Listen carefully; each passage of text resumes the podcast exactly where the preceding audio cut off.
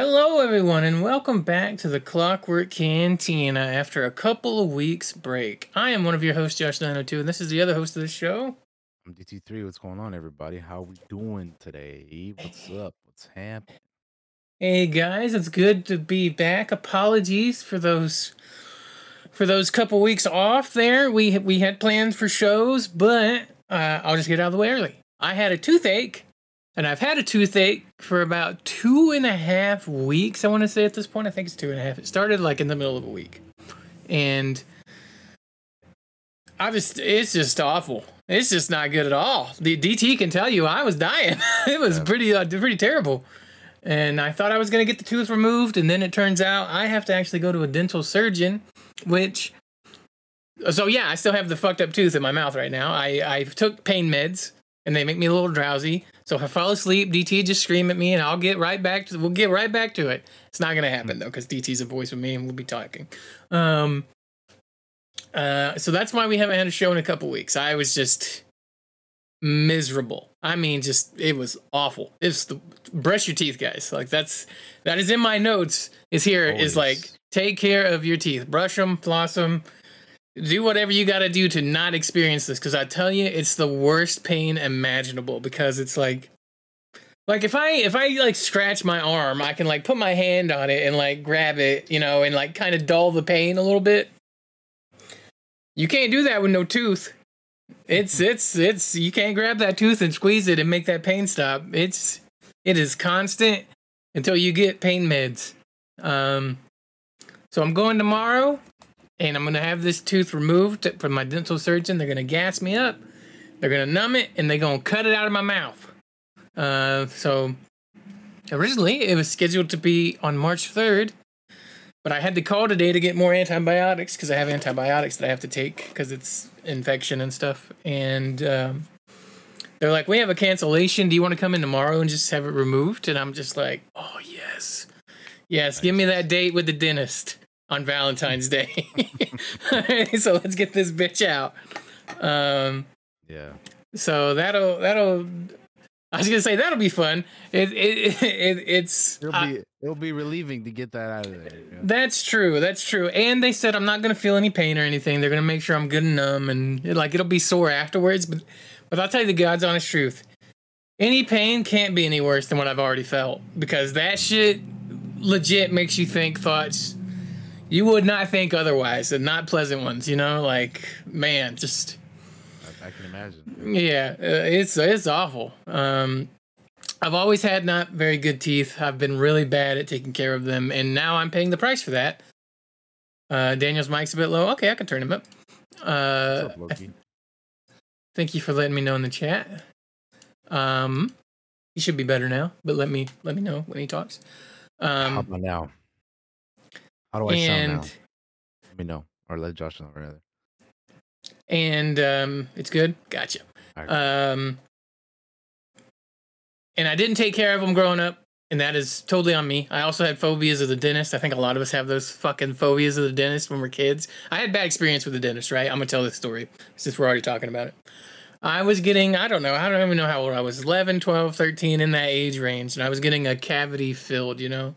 And um, I was laying there, and I may have told this story in Discord, so DT, you may have already heard this story.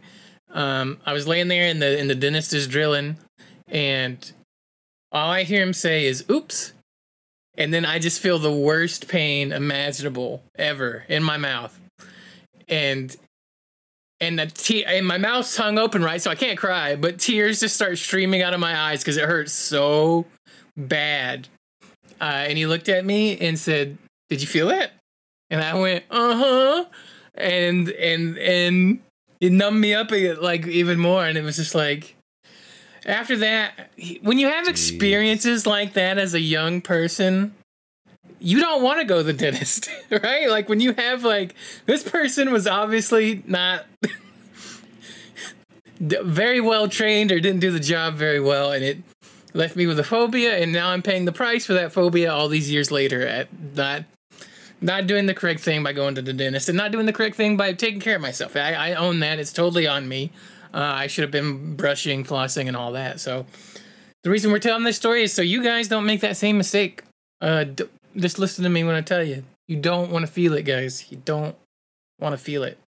I, I when I first go, went to the dentist with that first appointment, I couldn't wait. I was excited to go because I was like, I cannot wait for this tooth to get out. Um, uh, and I'm I'm a little nervous about tomorrow because like, I I can't. I, let's be real. They're gonna cut my fucking mouth open and take a tooth out. Like that's that's a little nerve wracking, but I'm sure it's gonna be fine. They're gonna numb me up and stuff, but I can't help but be a little nervous. I think that's normal. But that's yeah. that's that's why we haven't done a show in a couple of weeks. I appreciate Daniel be or sorry DT being very patient with that. That um those cancellations. I was dying. He knows I was dying. Um, and all I've been doing is I take pain meds and I I pass out. Like for like two weeks there, I was like I wasn't even in Discord for a little bit. You know, we usually hang out in Discord, you know, every night and play games and, and or watch movies or, or or or watch football or whatever's going on. You know, and and I wasn't around very much because I was just sleeping. I was sleeping from the pain meds. Uh, so I can't wait for tomorrow to get this over with. At long last, to get this tooth, the son of a gun out that's killing me. Yeah. Um. So yeah, we've missed a couple weeks, but what that means is that we've been up to a lot of stuff, DT. And since I've been oh, talking for a minute, oh, have we? It is your turn. What have you been up to the past couple weeks? Oh, have we been up to stuff? So swap over to our thing. Yes. Uh, as per usual, I've been watching a lot of movies, playing some games, uh, watching some TV, but not as much. But uh, yeah, so let's let me get into that. So, I uh, had been watching the Rocky movies, uh, going through them in order, and since my last update, which I think I saw the first three a couple weeks back on our last episode. I have since seen all of them. So Rocky 4, I watched. Uh Rocky 5, I watched. Rocky Balboa, I watched, and I've even seen the first Creed. Um and I want to watch the second one here pretty soon. Uh I haven't seen it yet, so I want to check that out to get ready in time for the third one. Um been keeping up with all the episodes of The Last of Us, so I'm caught up on that all the way from episodes two to five. Um, been keeping up with The Bad Batch, episodes five and six, I believe, uh, or five, six, seven, and eight. Actually, I think now uh, is all that we've uh, seen up until this point since our last update. Uh, been playing the Division Two a lot. Been uh, trying to beat the story, and you know I'm gonna be making my way through the DLC here pretty soon. Um, in terms of movies, uh, I've I've man I've seen a lot. Uh, mm. Love Actually, uh, Triple R. Uh, I rewatched Rush Hour Three. Watched Zoolander, Idiocracy, Megan, Chronicle. Uh, I even watched the what is this? Uh, oh, Mr. Smith goes to Washington. Uh, the boy, the mole, the fox, and the horse. Uh, Sissy from 2022. Eraserhead. Uh, Sick. To Die For. Tom Clancy's Without Remorse. Smile. Mid 90s. Jackass Forever. Black Swan. Uh, Strange World. Big Boss, The Wolf House, Bayo, They Live, all that jazz, Cyber City 80, 808. Um, and then some of the games I've been playing are obviously I've been playing Fortnite. I, I started playing a little bit more Hunt Showdown recently, as in the past couple days. Um, Overwatch 2 I played for a little bit. And then I, I kind of got the itch to play Halo Infinite again. I don't know mm-hmm. why. I just kind of like I haven't played this game in a long time, and I remember enjoying Halo a lot when we when we were playing a lot back in the day. You know, when it first came out. So I was like, let me hop on and, and, and play that again, and I had fun with it. It was pretty cool. Uh, I played a little bit of Ready or Not because they're always updating that. That was cool. I hopped on Sea of Thieves for a little bit just to kind of look at my drops that I got from Twitch and all that. So I didn't really play, but I I just hopped on to check it out again for a little bit. Um, what else? Um, oh, I was streaming Assassin's Creed Rogue. The last time we uh, had a show, I've since finished it. I also played this other game called Adios, which was interesting as well. Played it, beat it in like one stream. It was a very short game. Uh, I tried a couple betas uh, or demos of some games like Dark and Darker and Operation Harsh Doorstep, and then I tried a, a NDA technical test for an upcoming game that uh, I kind of had I had fun with. So um, obviously I can't say what it is, but uh, you know when I can, I'll definitely let you guys know what what that was. But that, but yeah, I had fun with that. And then I watched uh you know, watched the Super Bowl yesterday. That was fun. And then like a few weeks back, we watched the Royal Rumble, which was cool. And then in terms of TV, the only other like the non live TV that I've been watching or that I did watch was all season one of The Old Man. And I have to say, that show was pretty dope. Uh, the ending was kind of like kind of weird. I, I I do think, especially the way they just decided to end it. I don't know. I'm I'm not gonna say spoilers because I know Josh hasn't seen it yet, but I, I enjoyed the show for the most part, but there was kind of some some the ending. I was kind of like, huh? But I get you. Yeah, I'd be curious to see what you think about it when you when you get to it. Yeah. And then the the biggest update for me is I finally, finally, finally, have gotten the computer situation. Uh, That's right. Taken taken care of. That's like the biggest biggest update since the last time we streamed.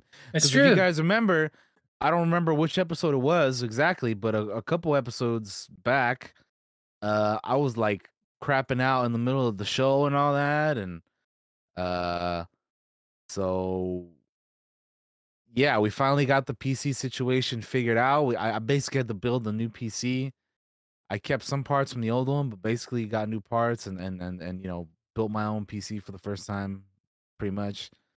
And uh i'm just honestly i'm just glad it's over. I'm glad i i, I don't have to worry about that shit no more because that was a that was a frustrating time let me tell you um, but I'm glad it's over now. I even got better internet now too, so it's only upgrades, baby. Only upgrades. So Hell yeah.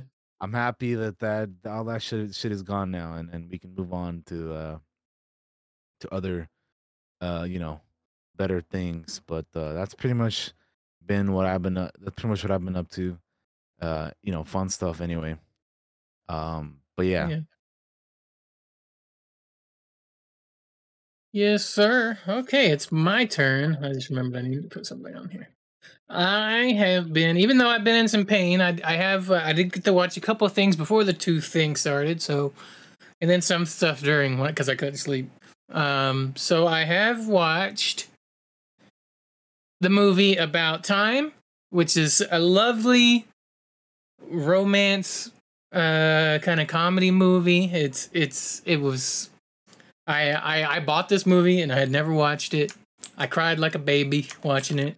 I think we were in Discord one night and like they watched a movie and then I watched a separate movie and we were yeah. when we were done I was like I'm crying guys. This is so emotional. Uh, but great movie. Uh, recommend uh, anybody to check out About Time if you haven't seen it. 2013 movie with uh, Damon Domhnall Gleeson and, and, and Rachel McAdams and Margot Robbie is also in that movie. Um, uh, so yeah, really good movie. Enjoyed it. Um, I'm actually behind on the Bad Batch. I've only watched episodes four and five, so I need to watch those. Uh, the newer episodes good. rather.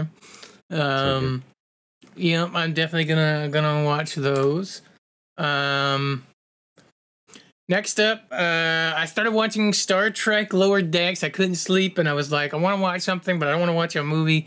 I just want to watch a couple episodes of something quick and it is funny little Star Trek animated uh, show that's kind of like Futurama e uh, animated series. It's it's it's it's funny. It's it's kind of like about like you know the story of Star Trek. You know who's who's on the main bridge and calling the shots. You know these guys. Star Trek Lower Decks is about the low other guys, the guys that are like way down on the on the other totem pole, and it's it's uh, it's pretty funny. It has uh, Jack Quaid is in it, uh, uh, playing voicing one of the characters, and it's it's a lot of fun. And I've been watching it, and it cracks me up. I I've watched season one, and uh, I started season two of of that. Um, Legends of Vox Machina. I've watched all of season two. It is complete, and it is fantastic. Um, it is it is better than the the first season, and I really liked the first season. Uh, they really uh, they made some changes in the in the second season that I like. Um, everything just kind of flows better. It's a little bit less cringy, I guess, at times. Although uh, uh, the first the first season was kind of finding its feet. Season two, it's found its feet. Um, it has some great badass moments. DT, I recommend you checking that out, especially Yeah, since gotta- we're into the tabletop RPG stuff again lately. Yeah, I, I, I I've seen season one, but uh, I just haven't started season two yet because, like I said, I haven't been watching much TV lately. So yeah, I got you. I will, I will try to get on to that when I can because I do want to check it out. I think you're gonna really enjoy it. It's it's a it's it's it's Yeah, I mean, really season two is great. that, that, that's that's good to hear because, like I said, I did enjoy season one, and I didn't, and I don't, wa- I didn't watch any like Critical Role or anything. I just hmm watched the show for what it was, and I, I did end up enjoying it. So we'll see, Uh, see how season two goes. I will say in season two, the um they actually are past the point where I stopped watching the first campaign now. So Mm. there was a there's an episode in the later seasons that's like this is kind of they even say the name of the episode uh of, of the tabletop episode. Like they have you know each tabletop episode has its own name right? And then they did the show. Um they they literally name dropped the episode where i stopped watching that first campaign out. I just didn't have time. And i was like from here on out uh it's it's kind of all stuff i hadn't really seen before. So that's pretty exciting. And i i i i, I can't wait they they it's pretty dope it's pretty dope um as well because i believe I believe they made some announcements for the Critical Role stuff. I don't know if it's in the news because it's a little bit older now, uh, but we might talk about that if I can dig it up. Um, the Last of Us, I'm all caught up on. I've, I've, I've, I'm enjoying it as a as a viewer, as and as somebody that has not played the game. It's going to be interesting when we when we do a show on that. I can't wait to to talk with DT about that. Somebody that has played and completed the game. So, uh, um, yeah. Uh, the Last Dance. I told DT a long time ago that I was going to watch this fucking documentary, and Yes, I. sir. It took a while, but we did it. I, uh, in the middle of the great toothache debacle, I was like, "Let's." I'm gonna watch the Last Dance. I'm gonna knock it the fuck out while I'm, um, uh, laid up, and I did, and I really enjoyed it. It is so good. It was cool to watch. Um, uh, Jordan just. Uh, and and not just him, like there's a good focus on the entire team, like in, in this whole doc series. Like Rodman and and and Pippen, like uh, the the coach uh, uh, and all of that. Like it was the the backstabbing that was going on. The the fucking uh, the the the the ending of like the era there for the Bulls is it's the end of the dynasty crazy. and why they why they ended it and you know 'cause, you know, Yeah. the owner and then and yeah it was it's crazy especially And I- considering how like mhm. he was like yo I would have came back if they decided to go for another another run and they just decided not to because like you know but yeah it's it's a it's a fantastic documentary uh yeah, it was loved so it good. somebody who somebody who loves the sport and and is you know a fan of the NBA and history and you know Michael Jordan and and that that that Bulls dynasty is one of the the greatest teams ever assembled and uh you know they won they won six championships with those guys and it's just cool like getting to go back and see like some of the history of of of you know of that last season and then you know what what came before it and what you know what led to it and, and how it ended up just you know ending it was yeah it's great so good It's a it's a very emotional doc at times too. Like there's a point where really the one that made me kind of tear up. honestly, it was Rodman. Like there's a scene where Rodman is is walking. I guess he's in the back, and there's some fans there. And I'm like, hey, look, it's Rod. Rodman's taking the time to say hi to these fans, and he signs some things, and he and there's a kid there, and he signs a thing for a kid, and then he gives him a pair of fucking shoes, like basketball shoes, and I was like, God damn you, Dennis Rodman. You make me cry over this man. Like because I could just imagine being that kid and meeting like one of the all stars, like one of the fucking heroes that you care about in your sport that you care about, right? And being a young kid, and then and Rodman taking the time to to chat with him, to sign autographs, and and then at the end of it to give him like some basketball shoes and shit, like that's special, man. And, and I respect you know sports stars that do that. Um, I know Rodman is like a kind of a crazy dude at times, but that was like that's cool, man. That was cool. So I was like, I respect you for that. Um, I, I wish it was fresher in my mind. It's been a little bit since I had seen it, and I wanted to talk about it more. But man, I enjoyed it. It was it was good. I want more docs like that. It was it it, it was one of those things where it was like I'd watch an episode and I'd, I'd see what time it was to see if I had time for another one. You know, so I, I would watch quite a few in a row if I had time for it because I just didn't want to stop. Um, and the whole thing is just it, it's it, it's fascinating, especially because it's a sport that I don't know a lot about. To be honest with you, I'm not a big basketball person really at all. But I got DT here, so if I ever have questions, I, I have my guy if I need it. you know, I am. Yeah, yeah. Josh is not that much into it, but I am. I am definitely into basketball. Mm-hmm. And it's not like I don't like it. It's just I don't understand. I not that I don't understand yeah. it. I mean, I don't. I just don't watch regularly, like, or or, or at all, really. So it, it's yeah, not even that I don't like it. you should watch some games. And you should watch some Hawks games or some. See, see I I'd be I'd be down for try that. try to get you more into it, man. Cool. It'd be cool. I need to be like our friend Paula who got into the football last night. You know, like yeah, she, she, had a good time, man. She, she was having fun. Yeah, I was talking to her earlier about uh, the next season in, in football again, so it's pretty cool. Yeah. Um. Oh man, the fucking the Kobe, the Kobe episode where oh, oh that that, man, that that shit that, that man, it was it was just his the three year anniversary of his passing last mm-hmm. month, and man, I cannot believe that it's been three years already, man. And still to this day, one of the I never met him in person, but like one of the people that like I I, I tell you, man, I cried for like a week straight when he passed away, bro. It was, no, I got you. It was awful, man. It was it sucks, dude. Sucks. Yeah.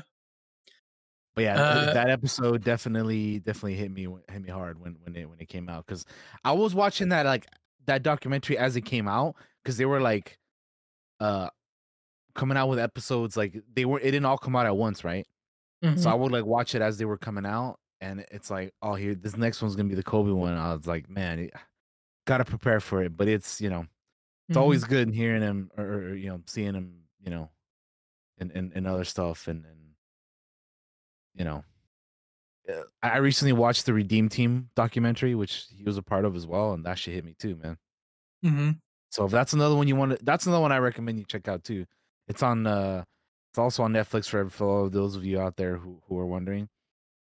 The Redeem Team documentary. It's it's it's more of a, uh, it's it's more of a, a singular like hour and however long thing as opposed to like Last Dance where it's like multiple episodes this one is just one thing that you could watch and, and, and be done with it. But it's it's really cool because it has to deal with the obviously the the Redeem team, which is the U.S. men's Olympic basketball team of 2008, and they kind of give you a little bit of backstory about like you know where the uh you know where the team was at that point in time because before because they're called the Redeem Team for a reason, and and you know if you don't know the history of it, I'll, I'll I won't say more than that, other than I'll say you should check it out and see that because that's another another super solid, cool one that that that also got me with, with some of the stuff they they had in it. But anyway, yeah, continue. Uh, the last thing I'm gonna say on it is like it's just amazing to me how Jordan, mm, how easy he just made it look. Like he would just he was that dude, man. He just t- he would just take off and it's like the dude is flying. Like it is he makes it look so easy. Like it's crazy. And i don't know if i've ever known anybody that's that competitive either. That is like will will literally make shit up to fire himself up on the on the court right? Like it's like it's uh, like wow. That is somebody that is super competitive. Like and just made it look anytime i'd watch him and he'd go up for and you know they were showing the footage of him just going up and he'd just go up and dunk and and uh, and Yeah. shoot i was just like he just makes it look so easy. He just makes it look so easy. And it's also like like unselfish at times too. Like just just like i can't make the shot? All right i'm throwing it over here. He can make the shot you know? I'm throwing it to to steve. He can make the shot um Kerr, yes, sir. yeah like that's man insane insane. So yeah watch the last dance and really liked it and enjoyed it. So i'm glad i watched it. Uh, um we watched the royal rumble. That was fun. It's a little old now but that was fun to watch. Um we watched the super bowl last night that was fun as well um i've uh television series i was just sitting in the living room the other day and the tv was on and my tooth was hurting like it has been. I'm sure everybody's in Discord. I'm sure they are just absolutely sick of hearing me talk about this fucking tooth. Don't worry, guys, it's almost over. Um, the uh, but while I was sitting there, my dad had TV on, and it's Mash. Dan, uh, DT, have you ever watched the Mash television series at all? Like or the movie either? Have you ever seen it? I I haven't seen the movie, but like there's it's been on like TV here and there, so I've seen like some of it, but I never like watched all you know all of it. Yeah. way, you know. So I I love Mash. It's one of my favorite like series. As a kid, I didn't appreciate it. As an adult, I love it. And there was an episode on, and it's an episode, and I was just sitting there thinking, I was like, you know what, I'm gonna watch this episode, and then I'm gonna I'm gonna put it on, in the notes for when we do Cantina next because this Hmm. show was made in the 70s, right? And Yeah. there's an episode called Point of View and it's uh, for those of you that don't know what MASH is, it stands for Mobile Army Surgical Hospital. That's set in the Korean War, and they're doctors that are close to the front lines, and they're performing surgery on people. And you usually follow those characters around. You follow the character of, of Hawkeye and and BJ around the, as they work and do surgery on on wounded soldiers. And um, this episode is different because it starts with you in the point of view of a soldier that gets ambushed and gets wounded and the entire episode is shot like from the first person view of you as the soldier that's the whole episode and i just thought that was like so crazy for a show in the 70s to like do it's like the whole time we don't follow any other character we're just the soldier and we see his point of view the entire time like we're, we are the camera uh, so when they talked to the to the the actor, they're looking right at you. When there's something going on, they're looking right at you. When they're talking to another character, they're looking right at you. And I just I just wanted to put that in the notes because I was like, you know what? Pretty cool. That's a crazy episode. Um, so also thank you Majin for for your sub. DT, if you ever get a chance to watch, there's a few episodes of Mash that I think are really special. The point of view episode is one of those episodes. So if you ever see that episode on, you should check it out because it's it's it's kind of it's kind of crazy that they they did that in my opinion in those those early TV days. Um, um, I've already talked about the dentist, so I don't need to put that on here. Um, I played Vampire Survivors for the first time. I've put, I've had it. I believe it was a gift from Loki in the chat. I believe gave me a copy, and I finally got around to to playing it. I had some free time, and nothing. We weren't really playing anything yet at that time, and I've played. I'm gonna tell you how many hours. That's why. That's why I'm delaying here. I wanted to see how long I have it. I've played it. I played ten hours, and I enjoy it. I like it a lot. It's fun. It's it's a great to kind of put on if you if you need a game that doesn't require a ton of thought. It's it's it's it's a good game. I highly recommend checking out Vampire Survivors. It's it's a lot of fun. I haven't played it a little bit just because I've been doing other things, but I will definitely check it out. I think they just had an update too that added some some stuff. And then the last but not least is I'm back on the division train. I think we're all on it now. Toot Toot is leaving the station. Uh, I'm working on the DLC.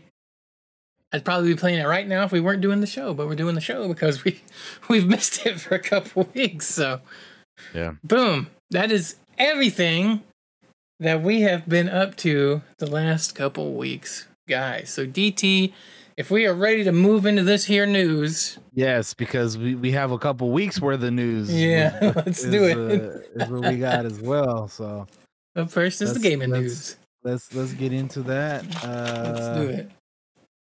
So the first thing that I have here is again, some of this is going to be a few weeks old now at this point, but we're still going to talk about it. Uh, first one is that the GoldenEye 007 uh came out on Xbox and Switch on Friday the uh January 27th. They have a little release date trailer. Oh, yep. Yeah, let me get that open. I'll check that out. Uh, so it arrived on the Switch as a part of the Nintendo Switch Online Plus expansion pack membership, and you can also purchase it visually on Xbox, and it will be available as on Game Pass as well. Again, this should already be on there. Should already be out. This is uh, from a couple weeks ago. Yes. But uh, I have it open if we want to watch it. Check it out in three, two, one. go.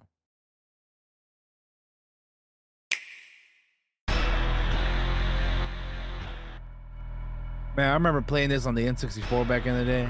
Yes, sir. Good times. I remember playing with my dad.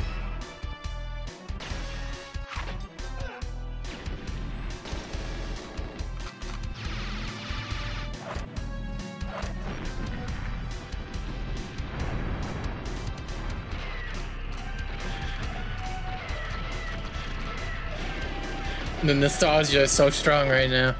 Right?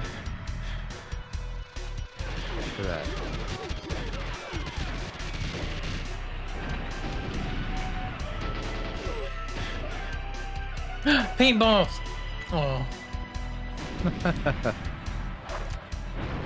Bond. James Bond.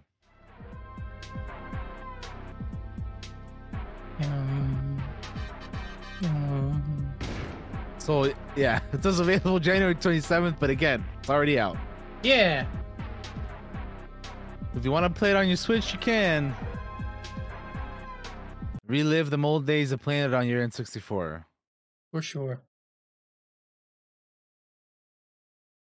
So that's pretty cool. Um, there was also a Xbox slash Bethesda Developer Direct that came out uh, a few weeks back. So we're gonna talk about some of that stuff oh, too. I actually that's uh, right. I missed most of this stuff. I actually watched it on stream when it came out, and uh, so I kind of you know saw it as as it was happening. But let's let's talk about it. So there was there was a few things that that they uh, showed for it. Honestly, nothing that was super exciting for me personally, but uh I got you. Let's let's just let's just talk about some of the stuff here. So, uh, Minecraft Legends was the first thing that they showed. Um, they got an official gameplay trailer for that. If you want to throw that up and we can check it out really quickly, it's a minute thirty seconds.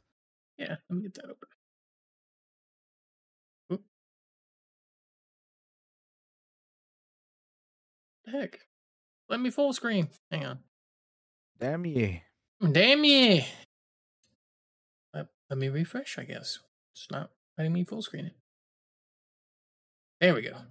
But yeah, uh, Minecraft Legends will is a multiplayer action strategy game. Will have both a narrative co-op mode as well as a PvP mode. And this is some of the uh, stuff that we got to see for it. So, all right, three, I... two, one, let her rip.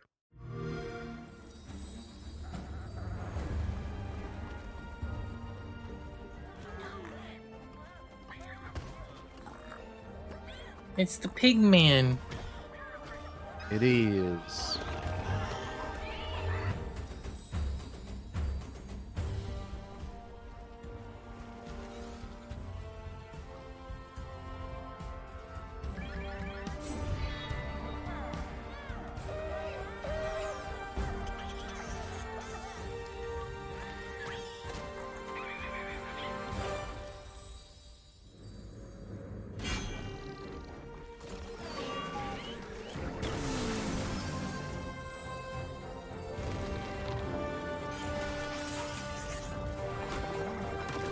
Man, not the creepers. There you go. There's the co-op.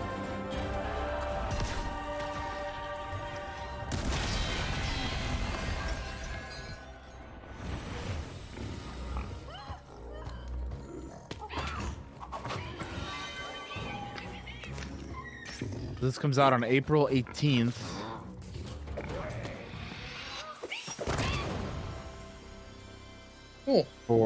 Xbox, Game Pass, Windows, Switch, PlayStation, and Steam. So, you know, it's just uh, Minecraft exploring to other different types of games because obviously they have their main, you know, game that everybody knows. And then they've done kind of other spin offs here and there. And this is just another, you know, one of those spin offs that they're doing. That's cool. Yeah. Uh, the next thing that they had was uh, Forza Motorsport.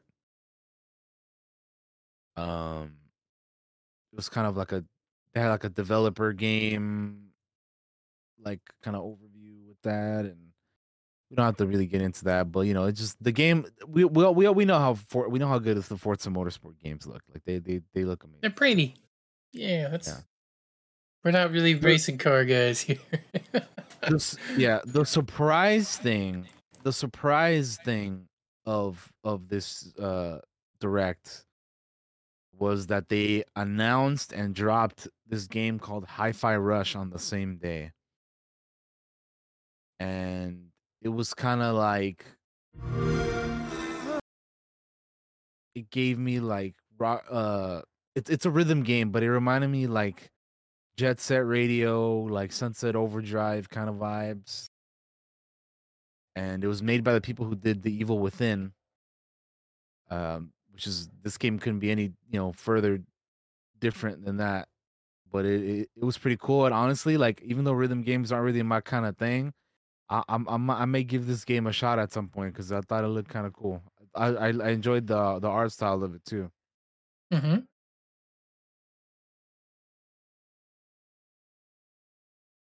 Cool.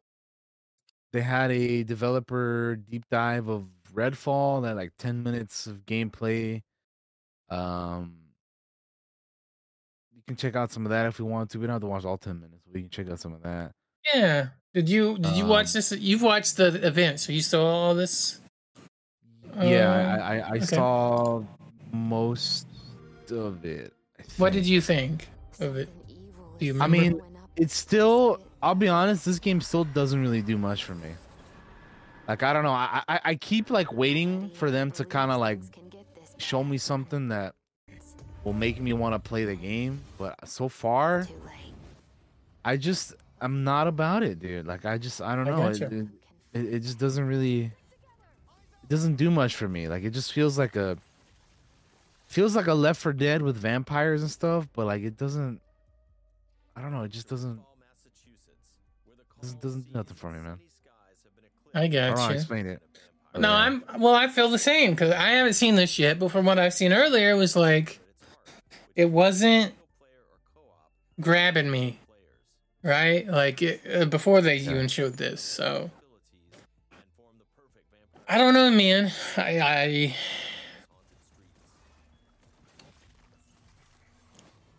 it may just be one of those games that ain't for us. Who knows?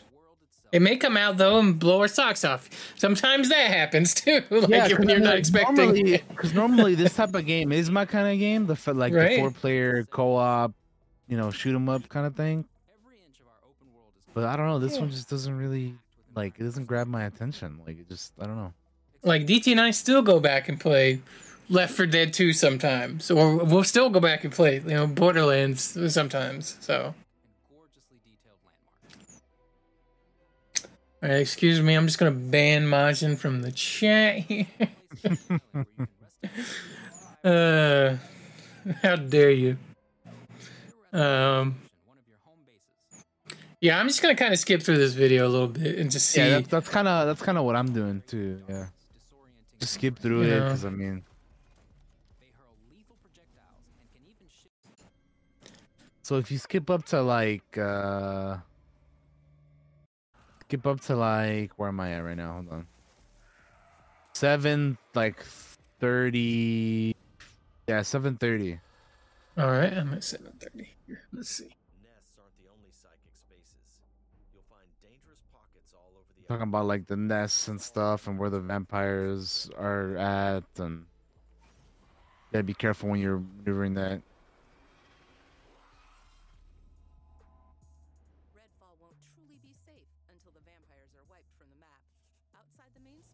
So you can go like neighborhood by neighborhood, safe houses, taking them back from the find safe houses vampires. hidden all over the island, and then work your way up to the vampire controlling the neighborhood. There's a siphon in each area which you have to defeat in order to take control of that area. Whether you dive in solo or with friends, each hero can take on any situation. Each brings powerful, unique abilities to the fight, and the upgrades you choose change how they play. Here, Layla's lift ability can be Skill tree looks kinda cool, I guess. Yeah. Upgrade Layla's umbrella ability with bullet hail to absorb enemy bullets and release the energy back at them.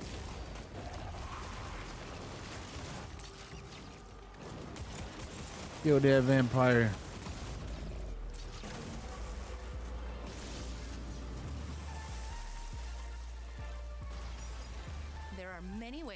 Customize your hero's ability tree to match your playstyle. Nighty night. Let's get some light on the subject. Let's hit on the arsenal. There's a wide range of weaponry, from military gear to new Guns, guns, From guns. shotguns to All sniper kinds of weird looking guns. Well, well. And of course, there's also vampire stakes. Find these in the world to customize your weapons.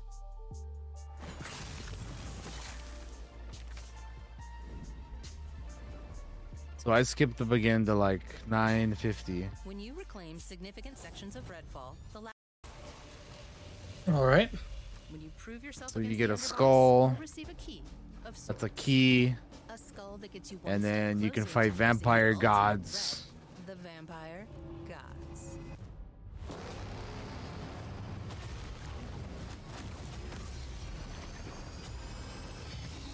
Vampire Yeah. gods. Like from Blade? Some motherfucker always trying to ice skate uphill. Thank you for all the support you've shown Arcane throughout. But yeah, that's. I think we can probably stop that there for now. Yeah, I'm fine. I'm sorry. That just does not grab me. I, I like. Yeah. I, I wish it, it did. Unfortunately, it doesn't do much for. I wish I did because it's a fo- it's a f- co-op game, and I have a lot of friends play co-op games with. You know. Yeah. Uh. Yeah.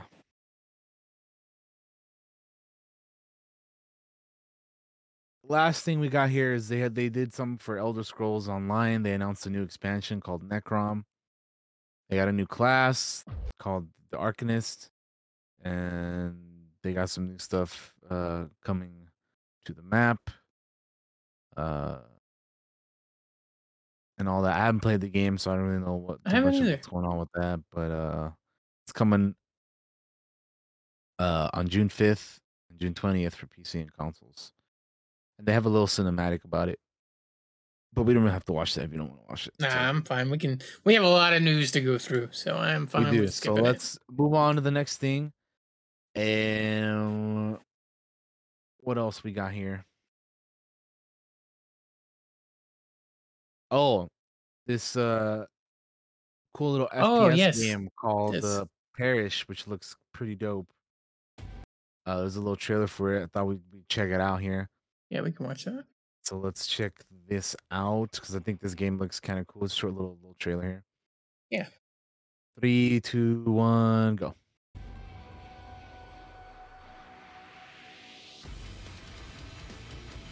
I was not expecting to see a shotgun first thing. I'll tell you that.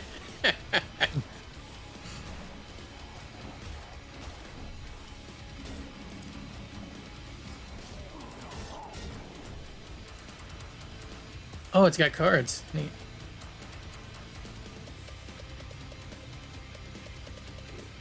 What is this soundtrack? I love it.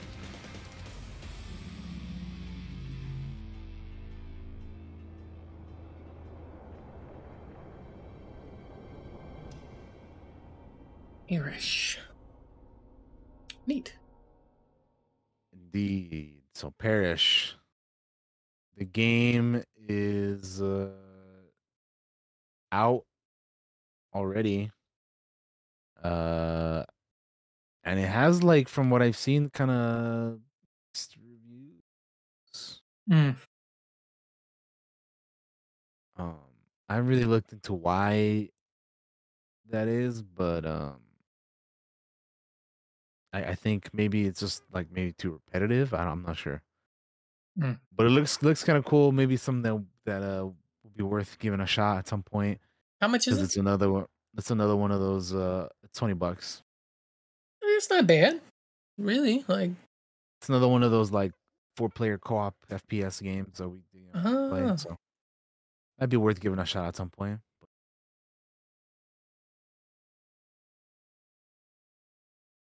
Yeah, it is out. So that is uh, that, if any of that look cool to you, check it out. alrighty. Uh, moving on.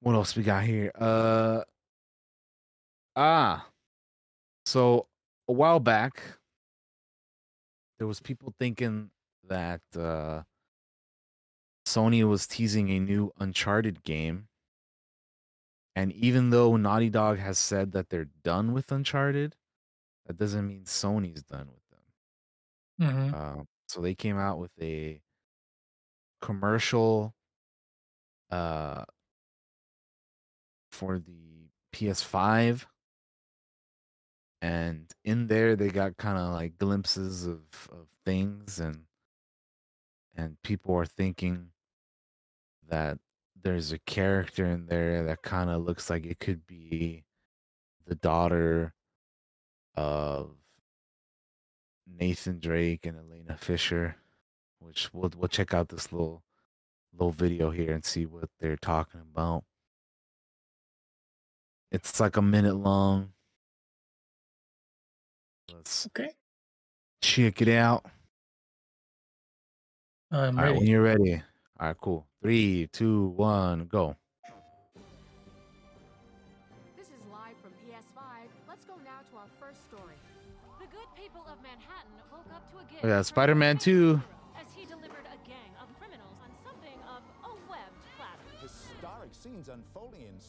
San Francisco. The first of her tribe to have laid eyes on this scene in over 2,000 years. Oavsett om det här är skimmervintern eller inte så är det Final Fantasy. Let them fight. Or a god. Ratchet and Clank. Experts are linking all of these events to an increase in activity on PS5. Story's coming a little fast. A ship crash lands on the just town at breakneck speed. to current? Sorry to cut you off there. Shapes appearing. Unprecedented Let's go right now. This was live from PS5. So you see that and you're like, how the fuck does any of this mean we're getting another Uncharted game? So there's like little glimpses in there Yes, and of it's like this. Go the ahead. thing I, I just the thing I noticed about it is like they show. Wow, I managed to click right on it by accident. Uh, Oh, they yeah, show um they everything they show in this end little montage. They show all of that earlier in this Hmm. little ad, but this they don't show. So Yeah, I don't. under I understand why they some people might be thinking, what is They- this? It's like in there, so it's enough to get you going. Like, what the fuck is that? But it Mhm. doesn't like show you it up in front like it does like Spider Man or God of War or any of that other stuff that we know that is coming. You know. Mhm. and and like to be fair the way it's looking i can kind of see why again people would think that because yeah she kind of looks like cassie which is nate and elena's daughter from the uncharted games and yeah if you if you scroll down josh in this article there's a there's a set of screenshots there that we could check out from that uh you know Yeah, let me get that open. Obviously this is all kind of like you know wishful thinking or or like just people think you know wanting it to be the case but i, I you know I can kind of see it though. i could see Like it makes sense right Yeah. All right, I got the screenshots open. This is the first one, which is where we were frozen on the. yeah that's the On one the from the from the from the video I'm gonna go ahead and move to the next one. and then there's her again again these are like we just saw the video so you know how quickly like some of these these shots where you can like barely see them? Mm-hmm. and these are all from that and then the next one obviously another one is kind of like the close-up of her face from it. And then the last shot here is actually cassie cassie from the game like from uncharted so kind of just to give you a like this, could that be her you know? And i could i could i could see that being a thing who it, it might not be you know it, it there's there's always there's always the possibility that it's not or, or you know Mhm. it probably isn't but um there's always a possibility that it could be too you know? Uh so that'd be kind of dope. Which hey man i know like i said naughty dog said that they're done with uncharted. They're kind of just focused on the last of us for for now. But it's still a sony you know property as well so they could always continue the uncharted series with the you know with cassie and, and with another studio right Yeah. so I, I could see that happening i think it'd be kind of dope and yeah pretty cool Interesting. Uh, moving on from that, we got some E3 news, which is that Xbox, Nintendo, and Sony, all three of them, today's game- will not be a part of E3 this year. Uh, so E3's first physical event in four years will be an event which will not have these three there which also i mean to me it makes sense because like everybody like like we were just talking about fucking xbox had the, has their own thing sony has their state of plays nintendo has their nintendo directs like everybody does their own thing now on their own time whenever they want to do it it's not just like you know wait till the summertime when e3 happens and then you know we, we do everything like we used to like it ain't 10 years ago anymore you know what i mean Mm-hmm. so Yep. this we all figured June, this would it happen. We talked about it. You Yeah. know, we've talked about it like in previous years. It's like I don't know if we'll ever get the same old E3, and it's looking like It's nah, not. dog, not going to. Yeah, it just makes me wonder, like, what the hell they're gonna like. What what what are they planning on doing? Because at this point, it kind of just seems like E3 is maybe only gonna be worth it if you're actually there in person at the event. Yeah. But like for people who don't, you know, like for like for us that we just watch this, the you know the the live streams or whatever, it's like, what are we gonna, what are they gonna have? You know. But uh, We'll have to we'll have to see, I guess. But it's a pretty big blow for them. Um, but like I Mhm. says, it's not so not not surprising to to I think anybody who's been paying attention to this this kind of stuff. So, uh, they also say that ReedPop uh began contacting publishers about E3 last fall, while promising to book spots in December. But with less than six months to go, the sources say there's a lot of missing Everybody, information. Jamie. There's not a good sense that there's an understanding what the show is going to be or how it will come together, which is strange coming from a company that does such an amazing job with PAX twice a year. So it's kind of all over the place. And uh yeah, Yep. that's yep, yep. that's E3 for this year. Who knows what they're going to be doing? But that what we do know is that they will not be having Xbox, Nintendo, Sony. All right. Uh, moving on from that, uh, Star Wars Jedi Survivor now has a new release date. Previously supposed to be coming out um sooner on March, uh, I believe it was 17th. Now getting pushed back. They put out a little message here on Twitter, which reads For the last three years, the Jedi team here at Respawn has poured its collective heart and soul into Star Wars Jedi Survivor. We are proud to say the next chapter in the tale of Cal Kestis is con- is content complete. We are now focused entirely on the final stage. Bug fixes to enhance performance, stability, polish, and most importantly, the player experience. Jedi Survivor is a direct response to the feedback from our community, delivering expansive destinations to explore, evolved combat and traversal, and of course, the continuation of Cal and BD's story. Making this game has truly made us a better team. We have pushed ourselves at every level to make this the, the Star Wars sequel our fans expect from Respawn and Lucasfilm Games. In order for the team to hit the Respawn quality bar, provide the team the time that they need, and achieve the level of polish our fans deserve, we have added a six. We've added six crucial weeks to our release schedule. Star Wars Jedi Survivor will now launch globally on April 28th.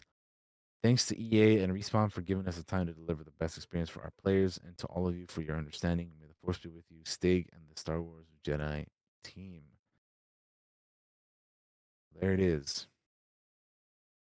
Push back a little bit, get that polish going, Yeah. and uh yeah, better better delayed than than a buggy mess, right? Yeah, and in and in terms of delays, six weeks is nothing. you know, like you know what I mean? Yeah. Like that's we could do that standing on our heads compared to some of the things we wait for.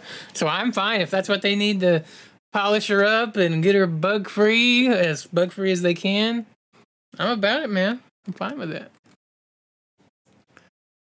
Yeah, also gives us a little a little buffer time between maybe some of the other things, some of the other Mhm. releases that we might be playing as well. Yeah, I, I'm so excited for this game. I can't. I I can wait, but I can't wait because I because I want to play it. But, I'm definitely looking forward yeah. to it. Yeah. but I don't mind waiting. But but I just yeah, I'm very Mm. very excited. Looking forward to it. Can't wait to, you know, play it and and and continue the the journey and the story of of that because I love the first game. Uh, moving on from that, you have 10 minutes of gameplay for for uh, the day before. Or actually, before we do that, there's a there's a gameplay uh for Jedi Survivor if you want to check that out. All right. They uh they they have nine minutes of gameplay. I don't know how much of it you want to watch, but uh No, I haven't watched any of this, so we can watch I- as much I- as. yeah. all right, cool. I mean, I'm down to watch it all because I haven't seen any of it. So Yeah, I haven't seen any of it. all right, well let's check it out then. Three. Let me get the good quality. two, One. Okay. I'm good. Here. All right. Three, two, one, go. So this is from IGN. They got nine minutes of gameplay for Star Wars Jedi Star Survivor. Wars Jedi Survivor is February's IGN first, and to kick it all off, we're introducing you to the world of Koboh, a brand new planet. New that Cal planet. Crash lands on early in the game after a secret mission he's involved with goes awry. Enjoy this look at nine minutes of gameplay on Koboh, and be sure to check IGN all throughout the month of February for much more Star Wars Jedi Survivor. So the planet of Koboh, spelled Ko K O B O H.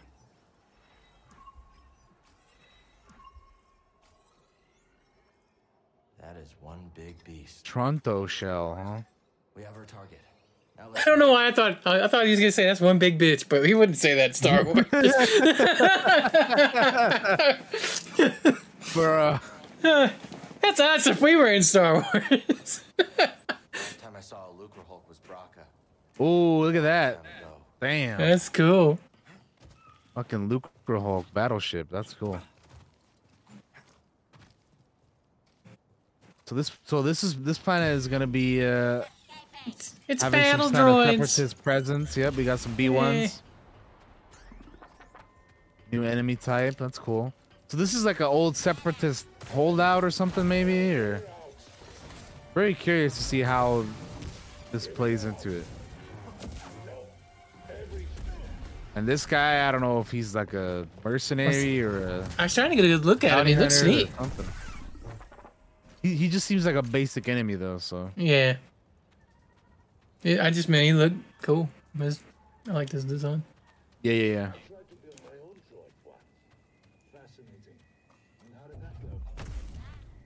Damn. That poor droid. Battle droid.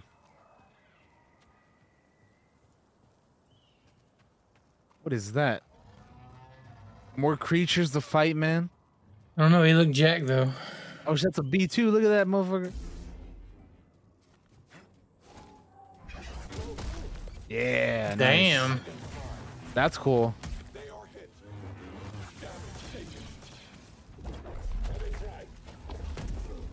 Nice. Yeah, split the sabers. That's really cool. That's one thing that I'm excited about for this one, cause like, whoa, that they move kind of, cool. they kind of let you do it for a little bit in the first game, but, but not really. So I'm, I'm, I, I like that it's more kind of like Jedi Academy, where you kind of like get to switch your styles up, you know, Yeah. going from single blade, double blade to to, to two so, two sabers. So that that'll be that'll be fun. Switch it up depending on the enemy type you're fighting. Bro, that thing throwing rocks, bro. Watch out.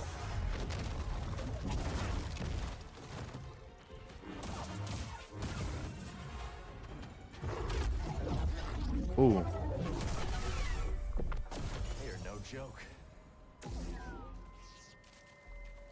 Okay. Whoa.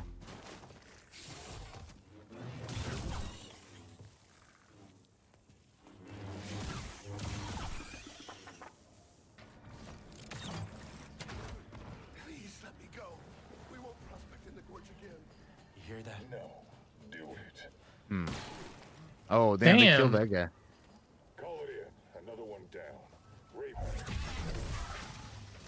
These poor battle droids, man, just never standing a chance.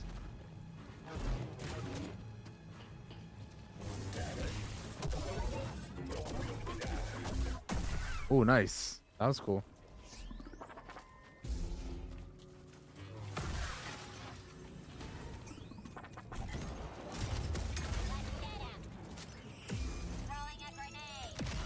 Throw it back at him. Hey, the commando droids, dude. That's cool.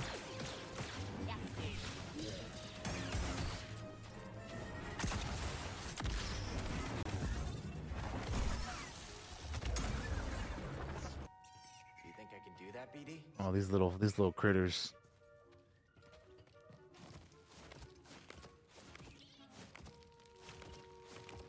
Left, right, left, right, left, right, left. All the way up.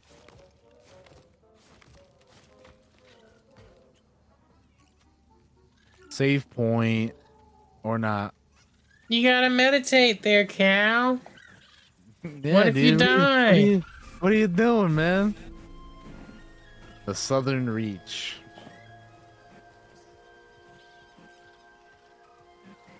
Cool, cool, cool.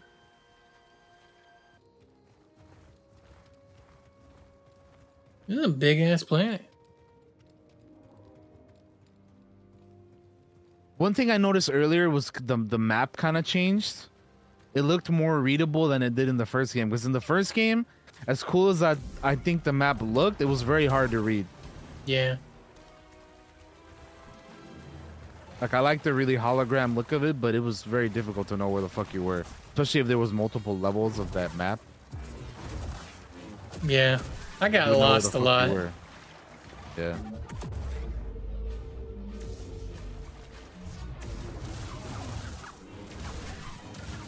And we're killing all the wildlife, huh? I thought Jedi hmm. weren't supposed to do that, man. Damn, it took his head off. You really did. Look at that, man. They're just dicing up these things, dude. All right, if you let me do it with monsters, let me do it with you know people. Uh. Damn. Just chopping heads off, man.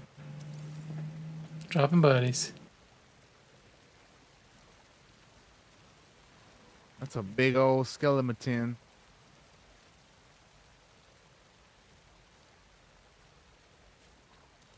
A loot. Gotta unlock this. Open it up, BD. Bomber a- jacket. That's, that's way cooler than a Oh, yeah. shitty poncho, dude. Thank God. Uh, I'm glad they showed that. But what if it had been a poncho? Just as a joke. That'd have been so funny. I mean, as long as it's a cool looking poncho. My, my my beef was that a lot of the ponchos were stupid looking.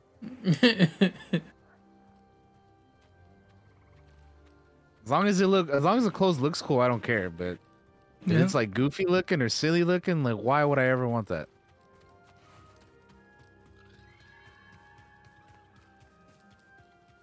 If it's one thing players want, it's always more customization. Give me the drip, dude. Mm-hmm.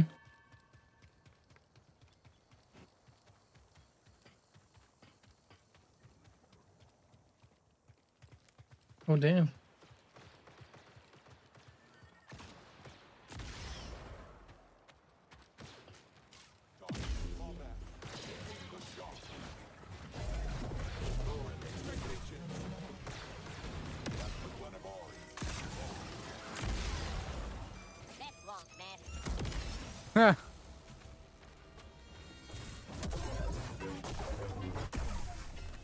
I'm liking these like finishers we're seeing. Yeah. They're pretty cool.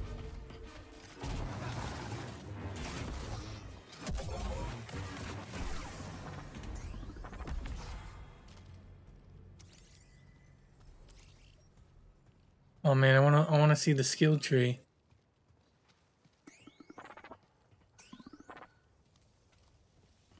Open it up.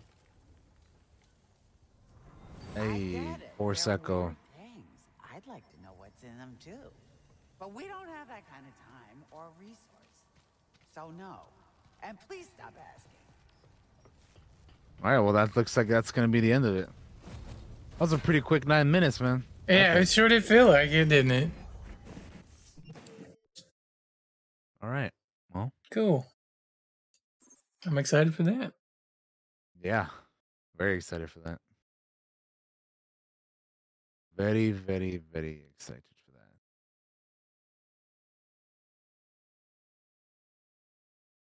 All right. So, the next thing we have here, it was gonna be uh gameplay for this other game, but uh, I just checked the video and it's no longer up. So, Well, there's a reason too. That game is sketchy, from what I've Oh, heard. Yeah, there's some sketch ass shit going on with that game. I did hear Uh. something about like the name or something like that, but I don't. It's it. It's a whole rabbit hole of of things. To be honest, That's fine. We, It's- we don't have to get into that right now. We're- yeah, we're- no, we're- let's. We don't have time for that. So the last couple things we got here is this. There was a Nintendo Direct also recently, and we're gonna just talk about that. Uh, it was last Wednesday. So let's talk about the stuff that we saw there from that real quick. Um, the first thing that we had for that, they showed off uh, Pikmin Four. Uh, and they talked about their the release date, which is gonna be July twenty first. My birthday. There you go. Pikmin 4 coming out on your birthday. That's uh It they had a little video for that. Um they had they talked about Xenoblade Chronicles 3. Well, the expansion pass, which is be, gonna be coming out later this month. And then they had a sneak peek of uh story stuff coming later this year. Uh there was another game called Samba de Amigo Party Central. Uh Fashion Dreamer. Uh the Dead Cells Return to Castlevania DLC. Uh Tron Identity. They had a little bit- little bit of a gameplay trailer for that. Uh Ghost Trick, which is a Phantom Detective. Uh, well, it's called Ghost Trick Phantom Detective. Uh, they they had all videos for this, so if you guys wanna wanna check them out. Uh, definitely look them up. There's another one called uh, Deca Police. Uh, Bayonetta Origins, Cereza, and the Lost Demon. Uh, Splatoon 3 and its expansion pass, Disney Illusion uh, Illusion Island is like a platformer game that they showed. Fire Emblem Engage talking about their expansion pass. Uh they also teased uh packs 3 and 4. Harmony the Fall of Reverie was announced in a teaser. Octopath Traveler 2 had a uh, demo launch trailer uh Bandai Namco announced We Love Katamari Reroll plus Royal Reverie coming out on June 2nd. Uh there's a new turn-based RPG called Sea of Stars coming on August. I downloaded the demo for this, and I heard it's good. because it's it's very Chrono Trigger. Mm. So I'm gonna try that demo out. I haven't played it yet, but I downloaded it before the show. Nice. I'll let you guys know There's, next week. There's a free to play air hockey game called Omega Strikers. Uh, Etrian Odyssey is hitting the Switch on 1st of June called the Etrian Odyssey Origins Collection. Um, Nintendo finally announced a date for the delayed Advance Wars 1 plus 2 re reboot camp, which is going to be on April 21st. Uh, Kirby's Return to Dreamland Deluxe has a new demo and it's launching on the 24th of February. They have some new some new news for the Nintendo uh, Switch membership stuff, which is which uh they're gonna be bringing the Game Boy and Game Boy Advance games to it, which I thought was fucking cool. Pretty, Yeah, that's dope. pretty dope. Um, there was a huge announcement that they're that they remastered the original Metroid Prime, um, which the game is out now on the eShop, and the physical versions will launch on March third. Um, which that looked really cool. I remember playing the, that back on the GameCube like 20 years ago or whenever it came out, I got you. and that that's that's really cool. That I, that, that I thought was one of the most exciting things uh, that they showed. Um, Master Detective Archives Rain Code is a lucid noir detective adventure uh, that is launching on the Switch on June 30th. Remasters of Baten Kaitos 1 and 2 are coming to the Switch this summer. They're calling it the Baten Kaitos 1 and 2 HD remaster.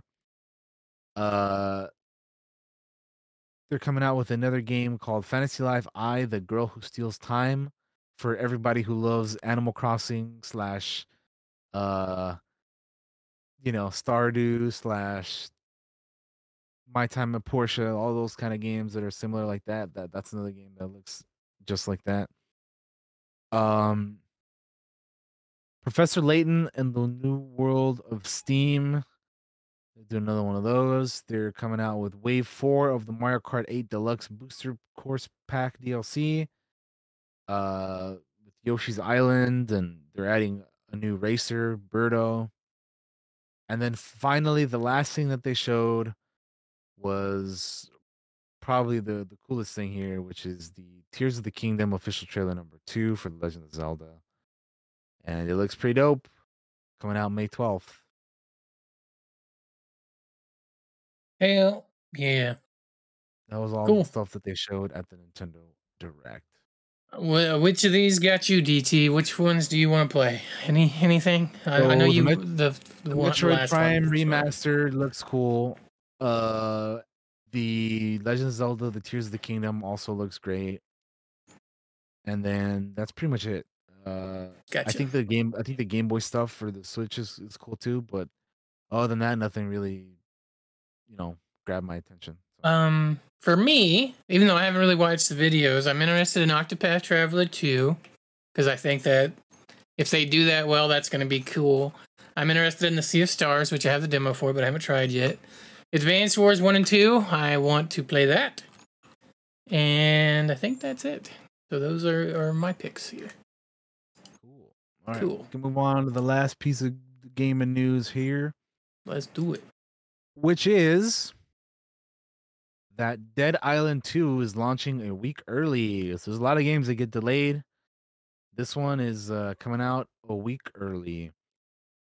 Uh coming out on April 21st, 2023. Originally supposed to be releasing on April 28th. They put out a little tweet with a video attached to it. If you want to check that out, it's a quick little 20 second thing. Um yeah, I think it's cool. They're like, you know what? Drop it a week early. We're ready to go. Why not? I was trying to play the video, but some playing. things some things want to be whack. There we go. I got it. Here we'll just play it. Twenty seconds. All right, three, two, one, go. Absolutely.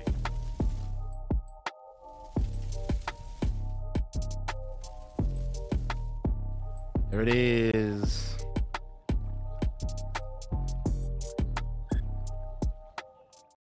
I still need to play the other ones. Yep. So I won't get to this until I play the other the older ones. Uh, so that'll be pretty cool. Pretty cool.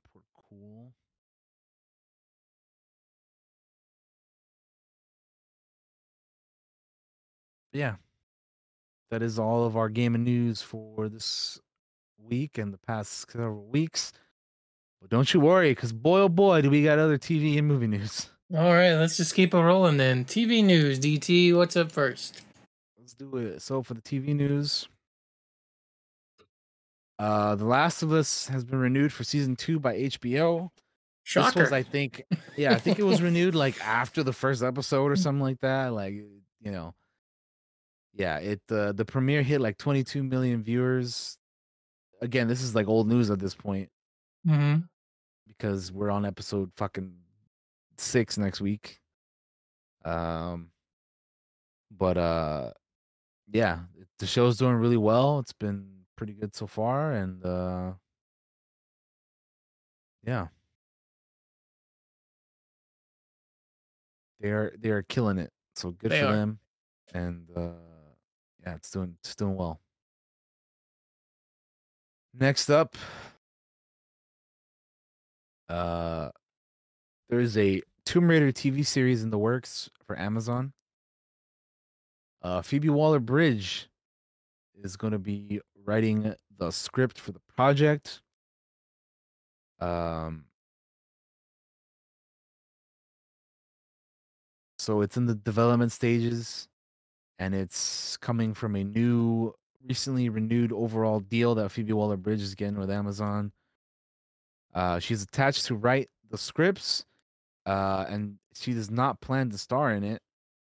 Uh, and obviously we've had like different, uh, you know, versions of the uh, the character in video games and you know movies and animated stuff. So we'll have to see who is going to be playing her in this TV show. But uh it's the latest project in, in the many in the several many Tomb Raider uh things that are going to be getting here in the in the near future, I think. Um so we'll see what uh what happens with that. But I mean, hey, if they do it well, it could be pretty good. hmm I like the games and I like the the, the movie, the most recent one. So yeah. Speaking of things coming back to TV, guess who else is coming back to TV, my friend? Mr. Hank Hill is coming back to sell you propane and propane accessories because King of the Hill, a King of the Hill revival has been ordered by Hulu. Mike Judge, Greg Daniels, and the original cast is set to return. Uh, so yeah, Hulu is reviving King of the Hill from 20th Television Animation with co-creators Mike Judge and Greg Daniels set to return, as well as a beloved former cast. Judge will reprise the role of Hank Hill, while Kathy uh, Najimy will be back as his wife Peggy. Stephen Root as Bill, Pamela Pamela Adlon as Bobby Hill, Johnny Hardwick as Dale, and Lauren Tom as Minh. The reboot has been in the works since the 2017 San Francisco Sketchfest, where Judge and Daniels reconnected with the cast and celebrated the 20th anniversary of the old Fox animated show. Uh, we are also excited to welcome back Hank, Peggy, and Bobby and to see what they have to say about the world we live in and continue the conversations we began years ago, said Craig Erwich, president ABC Entertainment, Hulu, and Disney branded television streaming originals, said in a statement. This show has all the perfect ingredients to meet the mo- this moment in animation at Hulu. We are so thankful to be, having those conversations alongside this talented group. The show, set in the fictional Arlen, Texas, follows the life of Hank Hill, an enthusiastic seller of propane and propane accessories. His wife, Peggy, local boggle champ and substitute teacher, and their 13 year old son, Bobby, who defies any expectation his father had for his son. Uh, so yeah, that that's pretty cool. Uh, the original show ran from 13 seasons from 1997 to 2010, and is a top performer at Hulu. Uh, and yeah, this isn't the first animated Fox show that Hulu is is, is doing either. We all- we know that they're doing the Futurama revival too. So hmm they're bringing back old Fox uh, TV shows over at Hulu. So It's true. Keep an eye out for that. I like both Futurama and King of the Hill, so Same. definitely very curious to see what they're gonna be doing in the future for both of these. We'll be keeping an eye on that, and we'll be letting you guys know, uh, you know, what we know as well with that. So, yeah, that's uh, that'll be fun. Baba, what the hell are you talking about? Yeah, Bob. you can't just drop in my chat and say that. He What's just, wrong? just, comes in the chat to say that. I'm like, what the fuck? I want to talk about King of the Hill. It's like, what? Anyway, anyway. Uh, moving on to we're sticking with animation, but moving on to Amazon again. Amazon has inked Critical Role to an overall TV and first look film deal. Uh, oh, we didn't even know, Baba. You're fine. green lights the Mighty Nein animated series. So Amazon has uh, announced a multi-year exclusive overall TV deal with Critical Role, the media company and D&D role-playing group behind Prime's Prime Video's popular adult animation series, The Legend of Vox Machina. Um, the first new series to to be produced under the agreement is Mighty Nein, based on Critical Role's second campaign, which ran from Jan- January 2018 to mid 2021. Uh, the Mighty Nein adventuring party, a band of criminals and misfits, are the only ones who can prevent the kingdom from plunging into chaos when an arcane artifact capable of reshaping reality falls into the wrong hands. Mighty Nein is set to begin production shortly in partnership with the animation studio Titmouse, which has uh, teamed with Critical Role and Amazon Studios for Vox Machina. The series will premiere exclusively on Prime Video, but there's no release date as of yet. I am Um, super excited for Mighty Nein because my favorite character's in it. Fjord. He's right there. Look at that. Oh, I can't He's- wait. He's got the statue chilling in the back. I do. I love Fjord. Played by your boy Travis. That's exciting.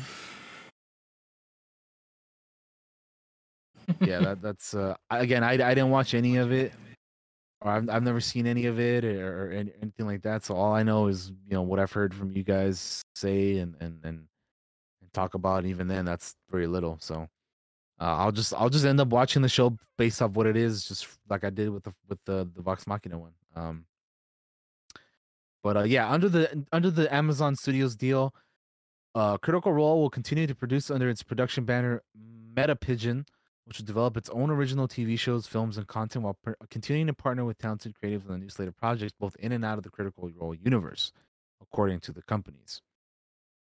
Uh, with the success of our animated series, Legends of Vox Machina, we are looking forward to continuing our relationship with the Critical Role and expanding its universe with Mighty Nein, said Vernon Sanders, head of global TV at Amazon Studios. Expanding these iconic franchises to our global Prime Video customers continues to be an ambitious and rewarding journey we are eager to see on this, where this new series takes us. Travis Willingham, co-founder and CEO of Critical Role, said Critical Role's live stream campaigns are the spark that lit the flame for our worldwide audience. Seeing the stories and characters from our first campaign come to life in Legends of Vox Machina was a dream realized. We're absolutely buzzing with excitement to do it again with the Mighty Nein. But with today's announcement, we're confident that the stories we tell will keep expanding into realms of entertainment beyond that we can even imagine. So yeah, there we go. They uh there's even a little video, which I don't know what this shows, but uh Let's yeah, watch if you it. want to check it out, Josh, it's like a minute thirteen. Yeah. Let's see. All right, three, two, one, go. I'm asking you to open your heart to chaos. I'm either very unlucky or cursed, and I don't believe in luck. I am your god. Long may I reign. I want to unlock these mysteries. I want to dive as deep as I can into that ocean of the unknown. I am of the Empire, but I am no friend to the Empire. I protect him.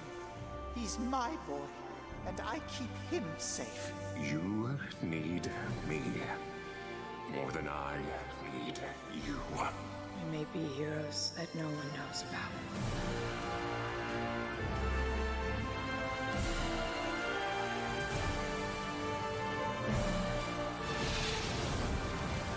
No, no, Bob. I'm getting chills, and I got. I'm kind of tearing up a little bit too, because they're they're hitting those good lines.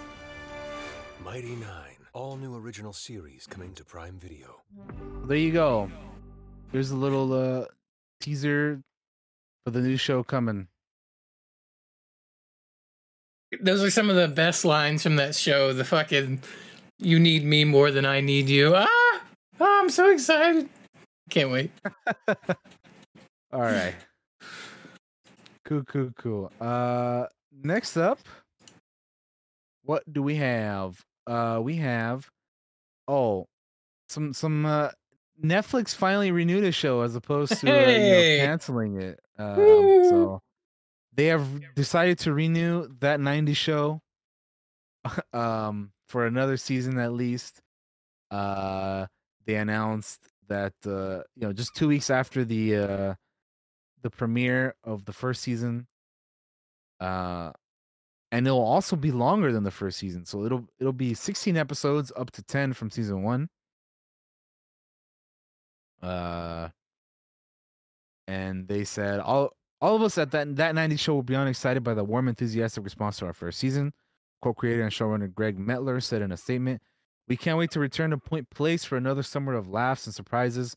Hello, 1996, added co-creator and executive producer Lindsay Turner.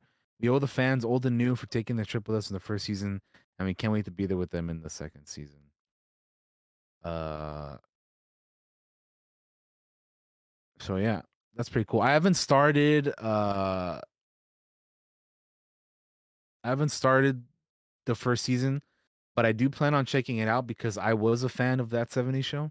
Mm-hmm. So I do want to check it out just out of curiosity's sake. Um, the trailer, honestly, like didn't like the new characters didn't really like do much for me, but I don't know. I'll have to, you know, I'll have to just check it out and see if see find out for my own and uh, you know, see what uh what it is and form my own opinion on it because uh, like I said, I am a fan of the original show and I want to see what they what they did this this this season. So.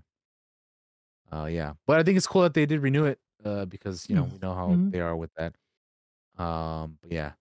Speaking of renewals, 1923 has landed a season two renewal over at Paramount Plus as well. Uh, obviously, 1923 is the Yellowstone prequel that has Harrison Ford and uh, Miss uh, Helen Mirren in it as well and they have renewed it for a second season after the drama's record-breaking first season, uh, where it became the most watched series premiere on cable in 2022. Uh, I still need to watch this as well, um, so I, I can't really speak on the first season itself, but it sounds pretty cool, uh, and pretty good. But uh, yeah. I'm definitely excited to check out when uh um when I get a chance to to, to checking it out because I saw I I, I want to watch uh, 1883 first and then move on to this and then Yellowstone so I kind of have the plan of watching them in that order. Yeah. But uh I did like the first two episodes of uh of 1883 that I did see so I got to go back and check out the rest of it but this is cool. This this means it's good. I don't know how many seasons they have planned for this show. I don't know. because I think because I think 1883 was just the one season, right? Yeah, they just did the one thing. The one season. This apparently is getting at Mhm. least at the very least two seasons, uh, if not more. I mean, I don't know how many they plan on doing with this, but uh, I don't know. Is you seen Yellowstone? Yeah. Most of it. I haven't seen the new season. So when does Yellowstone? Is it like just current day? Yeah, it's it's day? it's modern modern day. Yeah, So it just present day. starts in like what the 2010s or 20s or whatever. something like that. Okay. I think. Let me see. I'm just trying to figure out like how many fucking prequel shows they can do at this point. Uh, season one takes place in 2018, Okay, so and then each season after that takes a year. So a year. 19 Alright, and 20. Okay. Gotcha. All right. I was just curious. Um, I never really thought about it, but yeah. well, because I'm just like they got 1883, 1923. Are they gonna do like a fucking 1983 or Right. fucking 2003 or like you know? Let's look mean? at the 90s. Let's go. yeah, 1993. Let's get it. Uh, anyway, yeah, I plan on checking that out, but I haven't started yet. So I, I think I think it, it, I think it's it bodes well that when you there's something that you haven't seen and it gets renewed for another season, that, that kind of gives you like, oh, I'm cool. I I definitely want to check this out. You know, like not like when you watch, not like when you want to watch something, you're like, it's been canceled after the first season. You're like, oh, well, I'm not gonna watch that anymore. You know. But uh, yeah. Next up is that is more Amazon news. And it's that Spider-Man Noir is getting a live action series over at Amazon. Uh in a article from Variety, they say that the untitled series will follow an older, grizzled superhero in 1930s New York City. An individual with knowledge of the project says that the show will be set in its own universe, and the main character will not be Peter Parker. Well, I mean, obviously. Uh, the second known project based on the Sony controlled Marvel characters. It was previously announced that Amazon was moving forward with the series Silk, Spider Society from showrunner Angela Kang. With several other shows in the works, it is unknown at this time which other Marvel characters will be featured in the other Amazon shows, though Sony currently controls over 900 such characters associated with the Spider Man franchise. Um, but yeah, we know that uh, Sony is wanting to do Spider Verse character TV shows over at Amazon.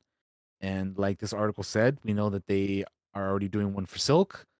They're doing one for now Spider Man Noir. And I could see them doing one for like 2099. And like, man, there's so many different Spider people they can make a show for especially if you like make them set in their own universe, you know, like where you don't have to worry Mhm. about like any other thing. I think that could be cool. And then like maybe eventually, if you wanted to, you could do like a live action Spider Verse thing where you kind of col- collide them all together. But you don't really have to do that. You can just do them have be, be their own separate thing. So I think that's cool. And I like Spider Man Noir. I I kind of like. I think it'd be cool if they just brought back Nicolas Cage from the from the Right. movie and have him be live action. But Yeah. I don't obviously I don't know who they're planning on on casting for that. I think either way, this could be one of the more interesting like Spider-Man spin-off things that they do. Um um so yeah, I don't know. We'll see. I, it sounds promising though. Like I'm I'm, I'm definitely intrigued. I I don't I want to see what they you know who they cast and who's involved and you know how they how they do it and all that. But yeah. Uh the last thing that we have here for the TV news is that Spartacus is getting a revival over at Starz. Creator Stephen S. DeKnight will develop a sequel to the early 2010 series that was a breakout for that for Starz. Um, so Stephen S. DeKnight says he is writing a new take, and Star says it will expand on the original. Uh, he says it's such an incredible honor to be invited to return to the world of Spartacus and to be met with an unbridled creative support from my colleagues at Starz and Lionsgate. Together, we are crafting something truly unique and unusual for the next chapter of this epic story. Uh, Spartacus Blood and Sand premiered in January 2010 on Starz and was a hit for them, setting rating ratings marks that would stand for several years, eventually toppled by the likes of Outlander and Power. The series, known for its hyper real, violent action, starred Andy Whitfield as the title character, and uh, after he was diagnosed with uh, stage four uh, Hodgkin lymphoma following the first season, they filmed their prequel miniseries, Gods of the Arena, featuring some main characters from or some characters from the main series. And following his death in 2011, Liam McIntyre took over the role for the final two seasons, subtitled Vengeance and this new chapter is set in the aftermath of the slave army's defeat and will depict a new tale of treachery, deceit, and blood unfolding beneath the foreboding shadow of Rome. Is the description of the project. Starz says it will also update the fe- will update feature characters from the original series, though no specifics are in place yet. So I actually really like Spartacus, so I think this is cool. So I'm about it. Oh, I have not seen it. Oh, Maybe I'll check it out at some point. Yeah, you definitely should. I think you'd like it. DT, I'm gonna swap us over to the movie news, and I need to go get some pain medicine because I'm starting to hurt, buddy. So I'll be right back. But you Go continue on. So moving on over to the movie news. Uh, we have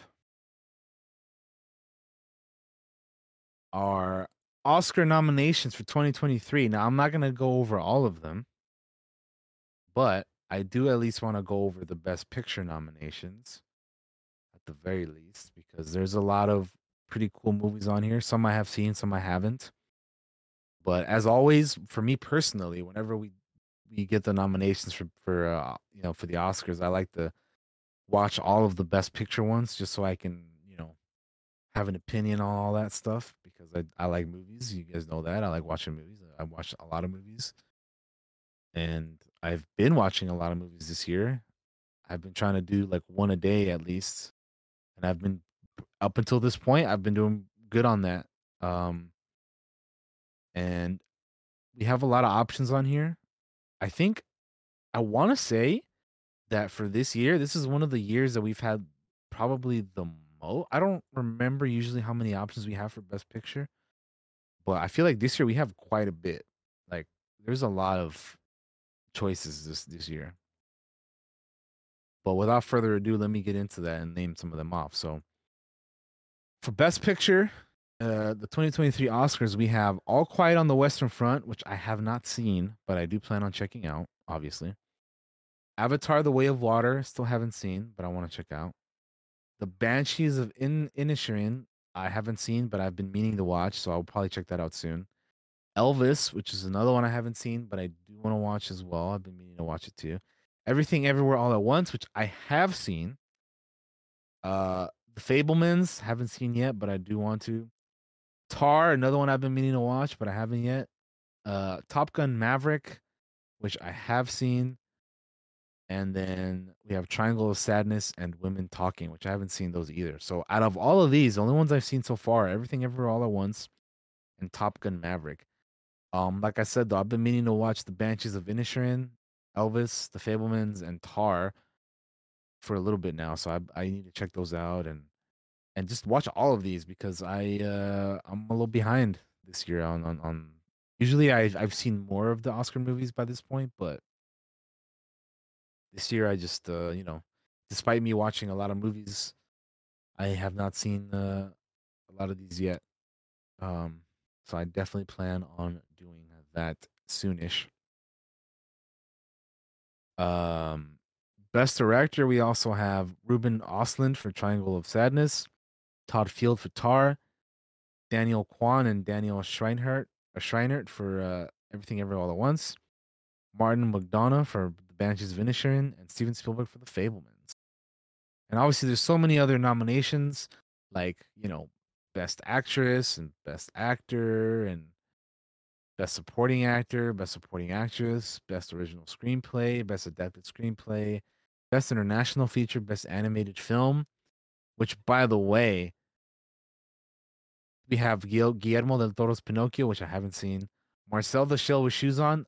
That movie is great. It is uh, honestly very wholesome and, and, and such a lovely little movie if you haven't seen it.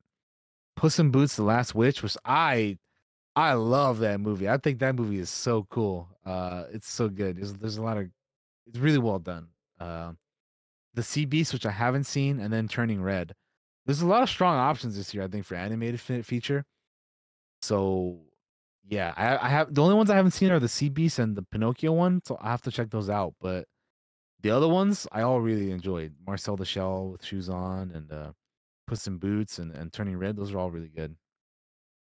But then yeah, we also have best documentary feature, best original score, best original song, best cinematography, best editing, best production design, best costume design, best makeup and hairstyling, best visual effects, best sound, best live action short, best animated short, and uh, best documentary short. I'm not gonna name all those off because that's just way too much to name off.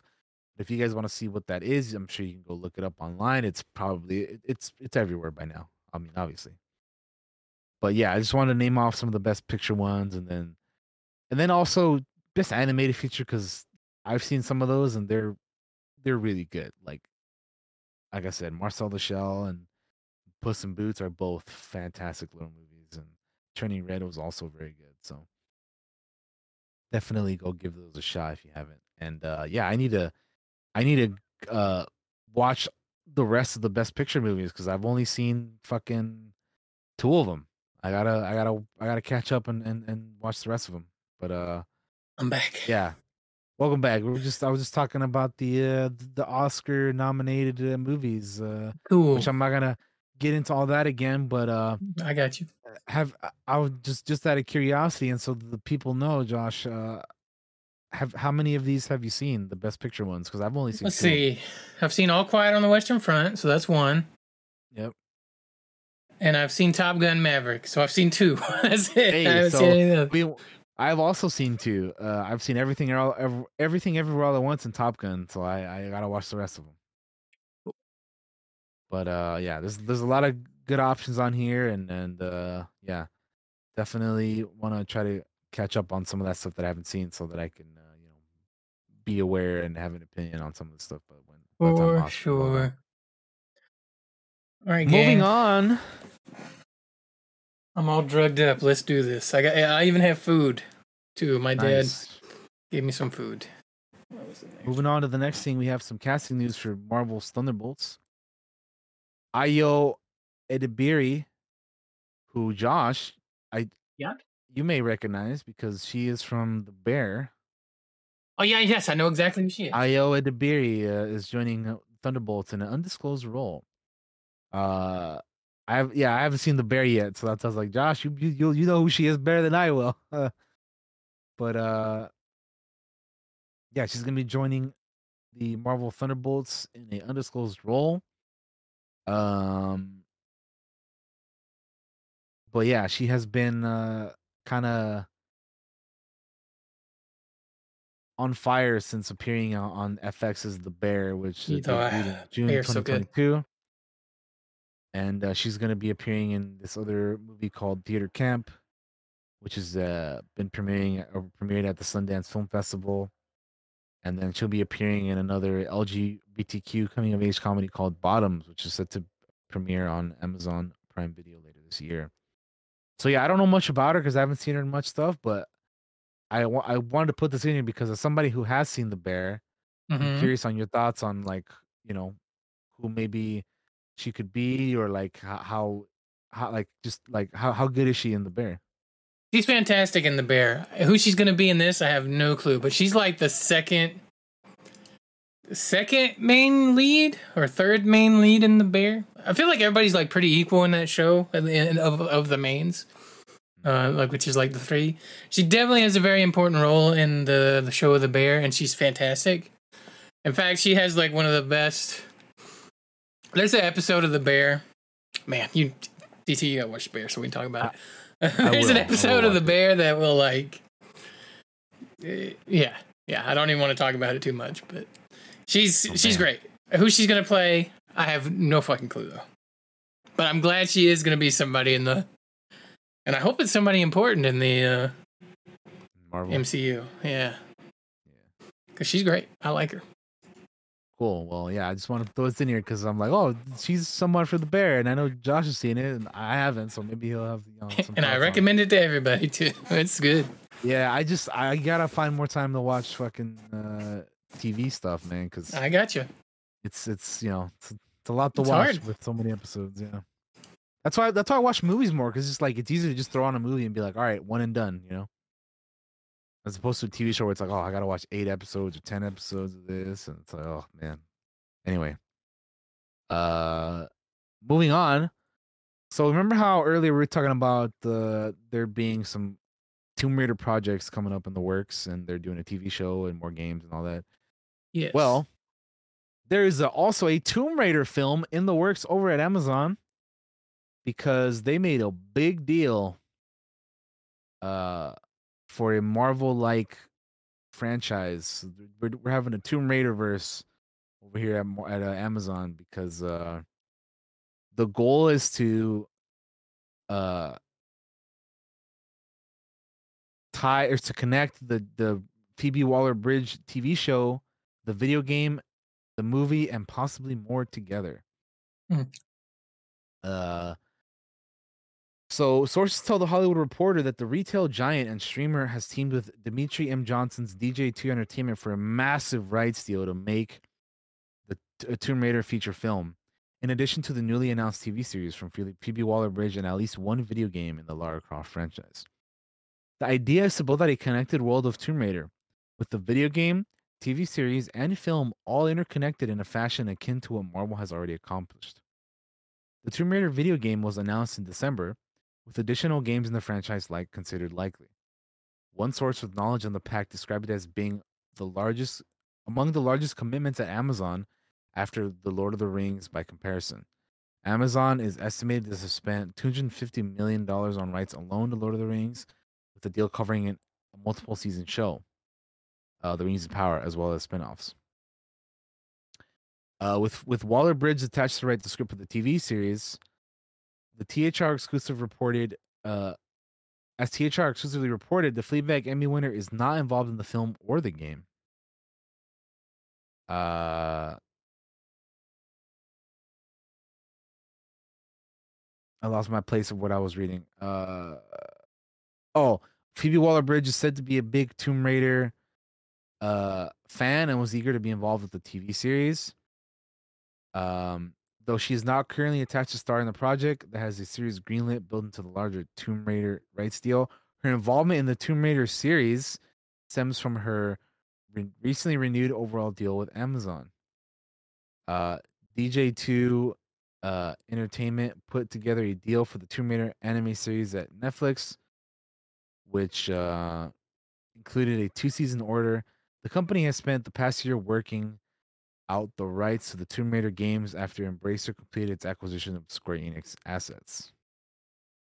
So we got a Tomb Raider verse coming, and they're trying to connect the games, the movies, and the TV shows all together which it seems like a lot of things are trying to do now. Uh, which I think is kind of cool, but could can be difficult at times if you're not all on the same page. So as long as everybody's on the same page, they're all kind of you know working together to keep it consistent. It it'll be good, but um, yeah, it all depends on just how they pull it off, I suppose. Um, but yeah.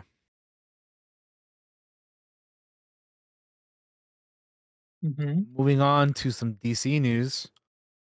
Uh, we have David Dave Bautista talking a little bit more about DC and uh, we heard we kind of had his thoughts. Uh, recent. Well, we've had him talk a lot about stuff in the past month or so, like him talking about like Drax and Marvel and him wanting to be more of a serious actor and all that stuff.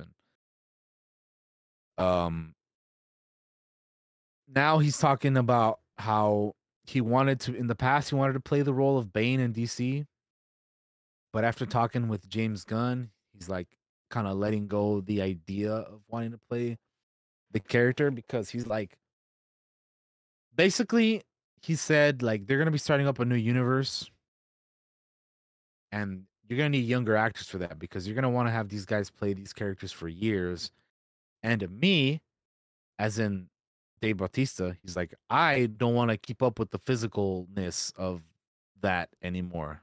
Like, I don't want to do that stuff anymore, you know?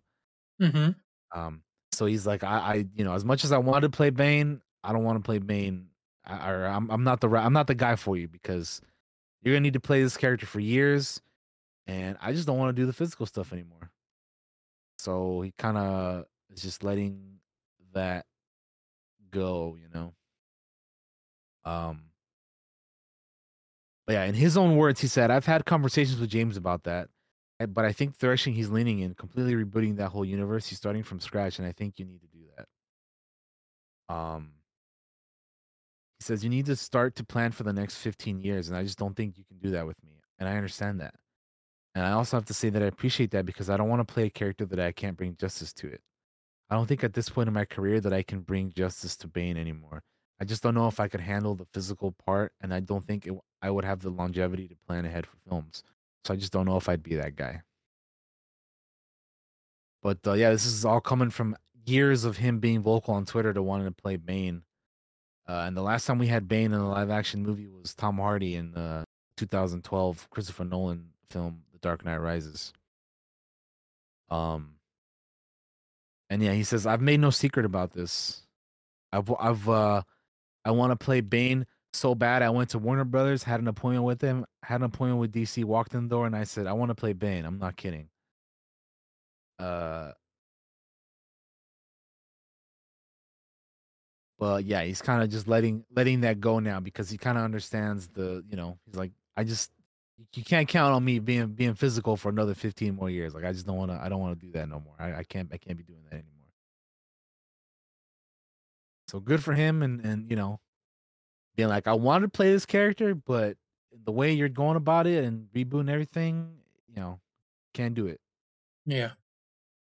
Which speaking of DC and rebooting, uh we have a video to watch because James Gunn uh revealed his well part of his plan for chapter 1 of the new DC Studios master plan that we had heard so much about.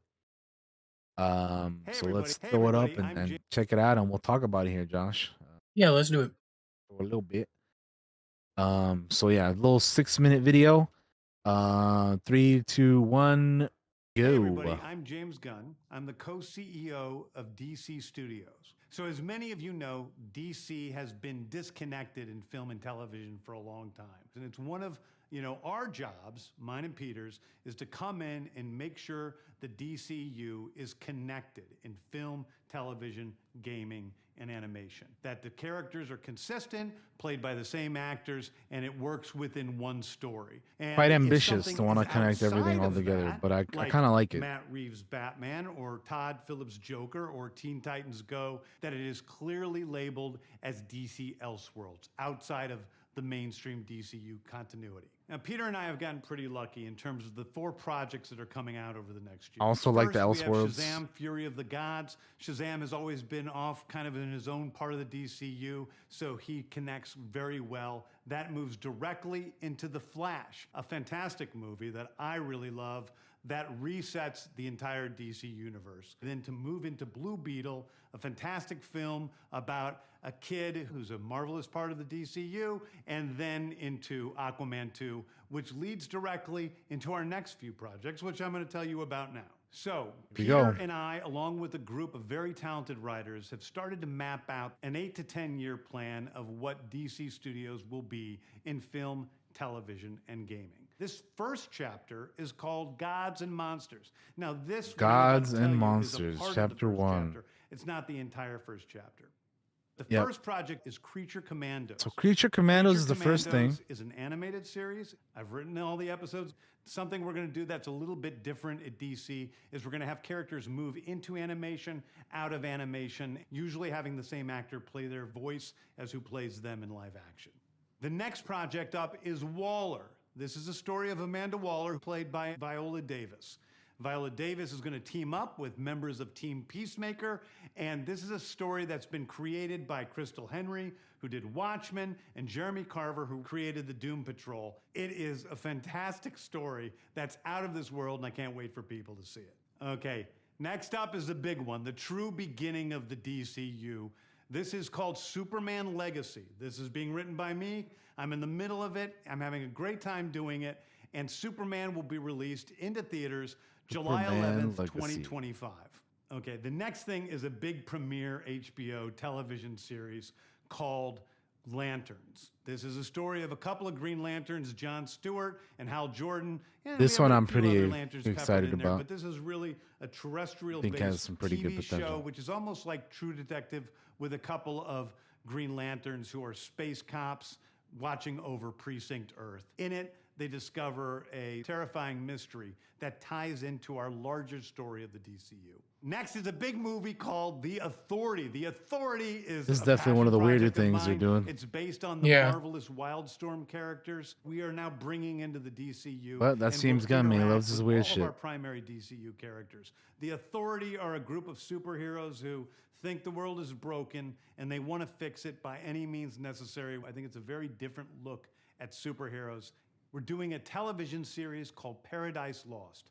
Paradise Lost is the story of Paradise Island, usually known as Themyscira, which is the birthplace of Wonder Woman. It's almost like Game of Thrones with Westeros, but with all of the inhabitants of Paradise Island. The introduction of the DCU's Batman is The Brave and the Bold. The Brave and the Bold is the story of Batman and his actual son, Damian Wayne. This is based on Grant Morrison's great comic book run. Damian Wayne is my favorite Robin. He's a little assassin who Batman tries to get in line, and so this is the story. When he's like he's a little assassin, I thought he was gonna call him like he's a little shit. Like Next up, he's is a little bastard. series called Booster Gold. Booster, Booster Gold, is one of comics' really popular cult heroes. He is a I know- I know Josh, you're- guy. you're- He's you're hyped about that one. From the future I am. Who uses future My arms are raised right now. to come back to present day and become a superhero so that people will love him.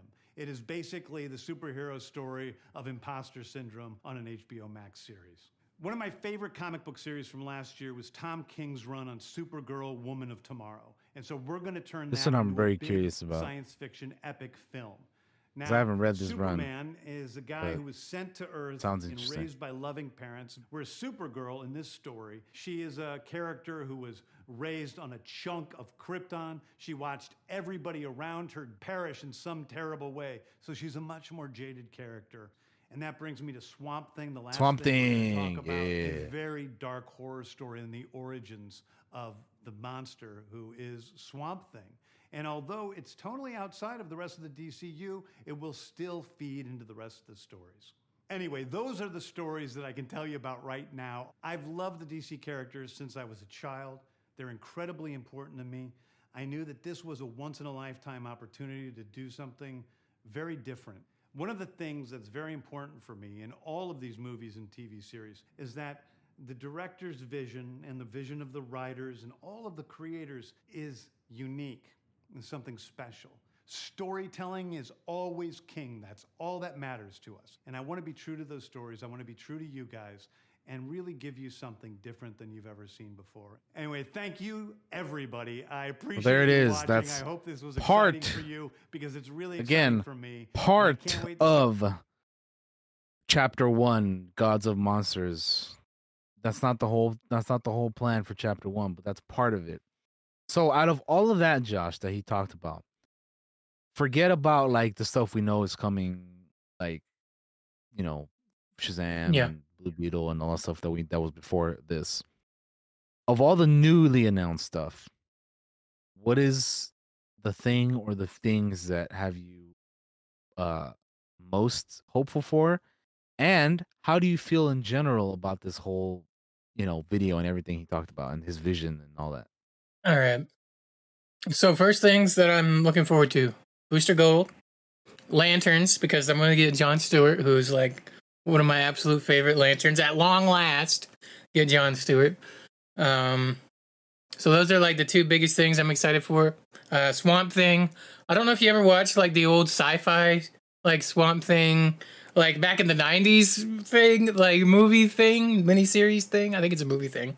Um, you know how sci-fi would do like these one-off movies, kind of. And there were some Swamp Thing ones. I just remember watching those with my grandma. So it's cool to see Swamp Thing uh, back. Um,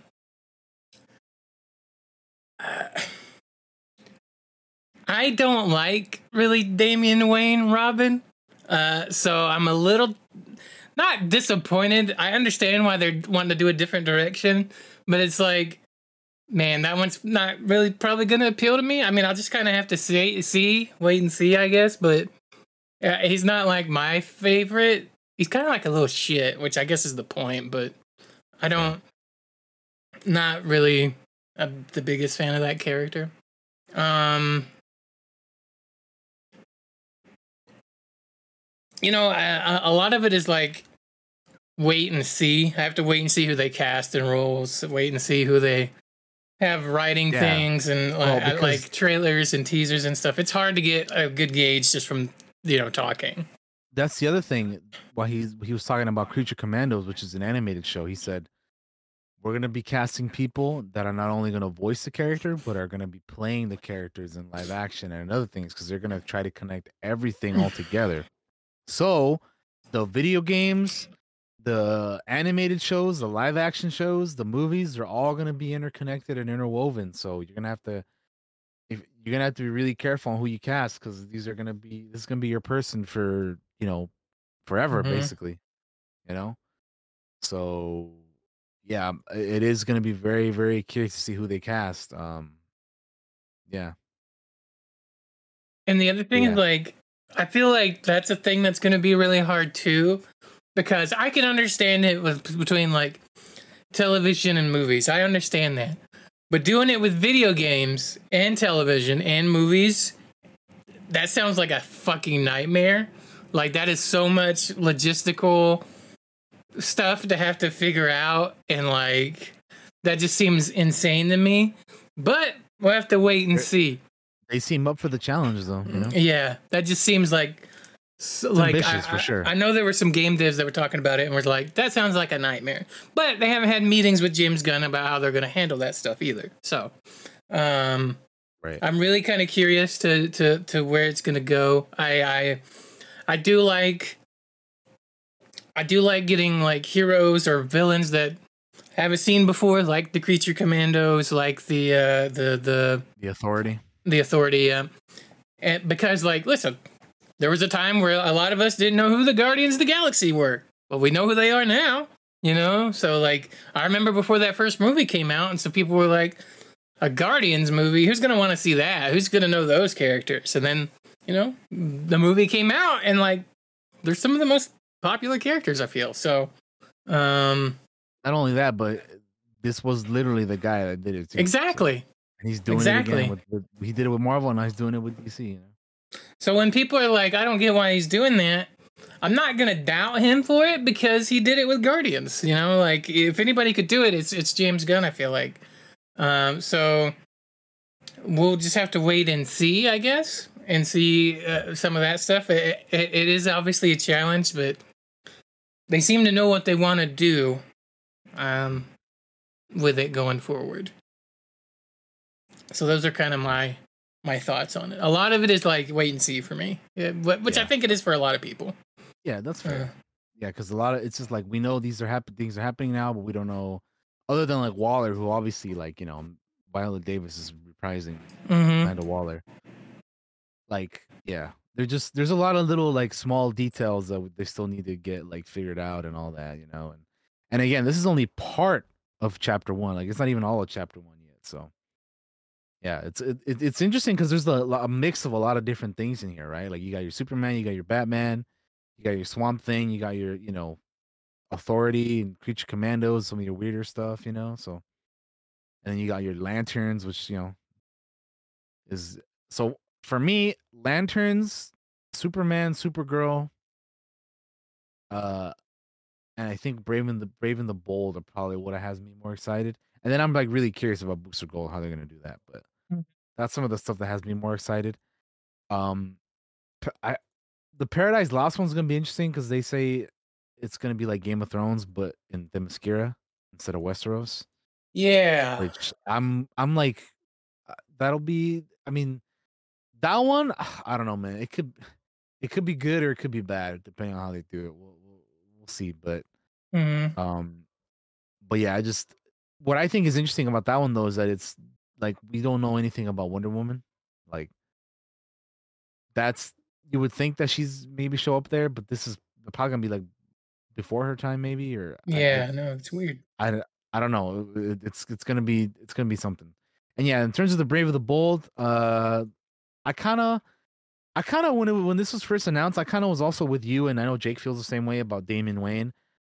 I, he, he probably wouldn't be the one I choose either, but I've kind of, it's kind of I, this idea of having him be the the Robin we Mhm. start off with has kind of grown on me because I um because of the potential of the other Robins. Exactly. Nightwing So, could show up, maybe. Possibly. Nightwing, Red Hood, like all these other guys are are pretty much going to be out there already, right? So Exactly. The, the thing that, that excites me is we don't have to wait for them. We don't have to go through each Robin and, and do that, right?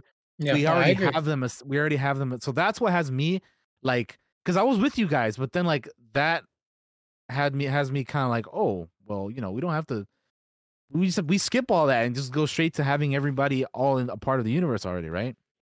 That does get me excited. Kind of, kind of, you know, like just looking at the bright side of this, right? Because you know, yeah. Mm-hmm.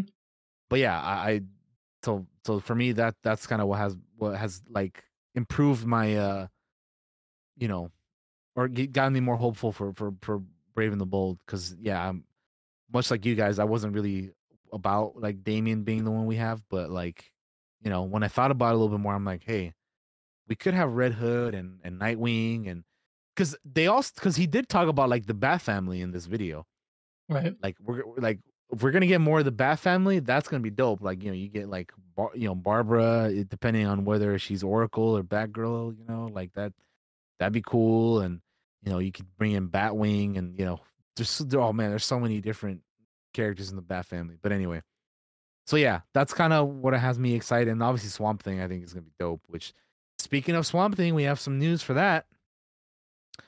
And Ho- the Hollywood Reporter is reporting that James Mangold is in talks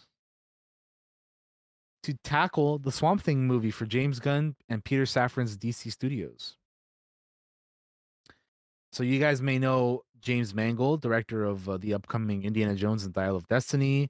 He also did uh, Logan, and he's been in.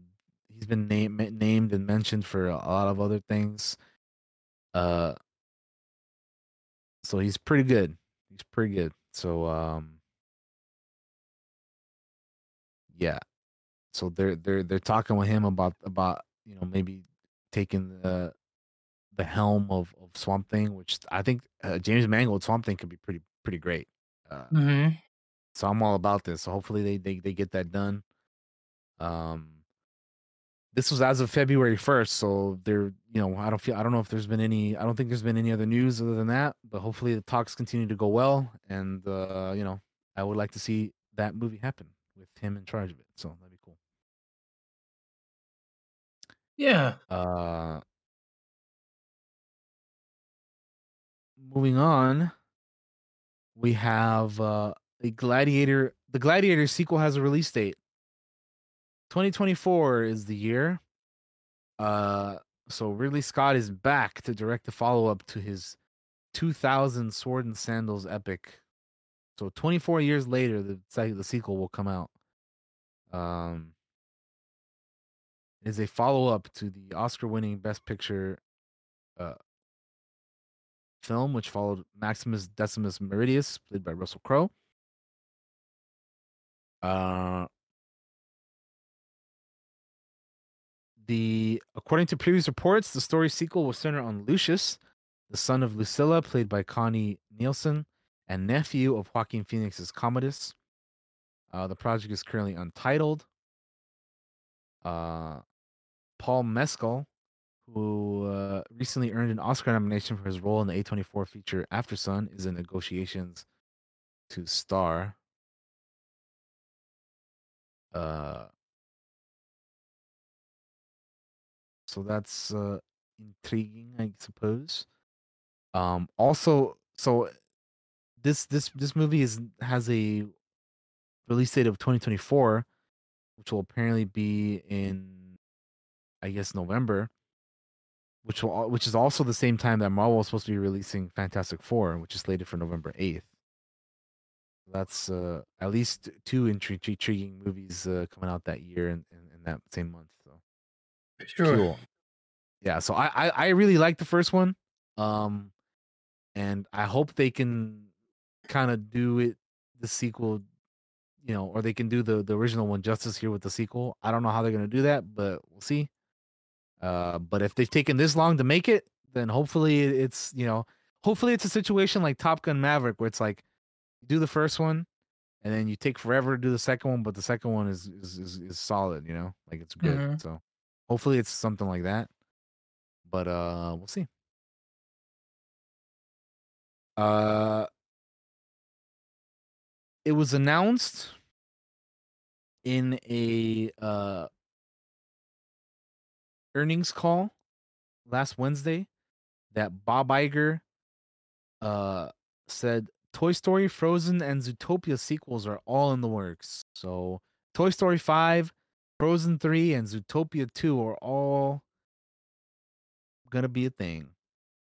Uh he said on an earnings call on Wednesday that uh where he told investors that these future films were an example of how we are leaning into our unrivaled brands. He stressed and stressed again the importance of curating the company's marquee brands and franchises. Uh so yeah, we're getting uh, a lot more of these things that people love. People love Toy the Toy Story movies, and I know a lot of people are like, well, "You could have just ended after three. But to be honest, I didn't mind the fourth one. I thought it was pretty uh pretty decent. So I'm I'm curious to what they're gonna do with the fifth one because I thought that maybe five would have been a, a or four would have been a, a good ending to it, but now they're making another one. So I don't you know I don't know what Yeah. they're planning on doing. But uh and I haven't seen Frozen two, so I don't know what they're doing with three. And then Zootopia, I'll be honest, I wasn't the biggest fan of, but uh they're doing another one. So hey, you know these these these movies make money and they do well, so of course they're gonna keep making them. Uh, makes sense to me. Sure. Uh, and then finally to end our our news here, we have some trailers that dropped yesterday at the Super Bowl. So we got one for The Flash, one for Guardians, an Indiana Jones TV spot, and then the Super Mario Bros. movie got a little plumbing commercial thing. So let's check these out. Uh, I reacted to uh, to a few of these. Uh, the Flash I reacted to, Guardians I reacted to, and Indiana Jones I reacted to. If you want to go check check out my initial thoughts on these, go check them out on my YouTube channel. Uh, which if you're watching this video on YouTube right now, then you're probably I've already seen it or you see it there. So anyway, uh, let's check this out. Three, two, one, go. Tell me something. You can go anywhere. Another timeline. Another universe. So why do you want to stay and fight to save this one? Because this is the world where my mom lives. I'm not gonna lose her again.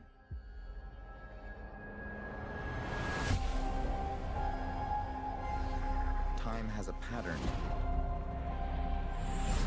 that it can't help reliving. Different people, different worlds, drawn to each other like magnets.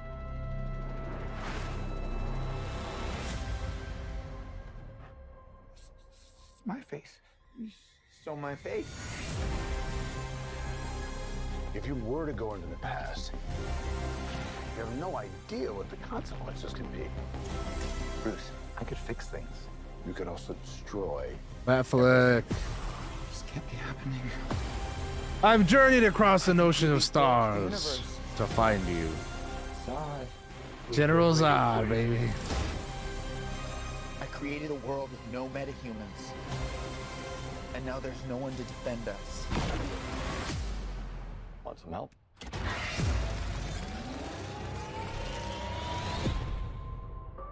There he is. Oh. You're. You are. Yeah. I'm Batman. Damn right he is.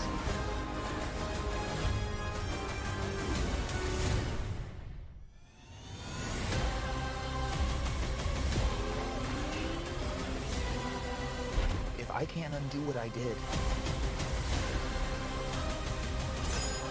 if I can't get back, there might not be a future.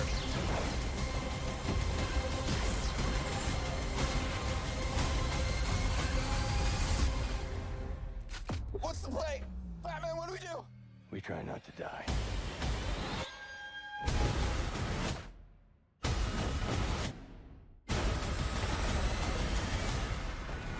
It's not Clark. My name is Kara. I, am Well, Barry. we're Barry.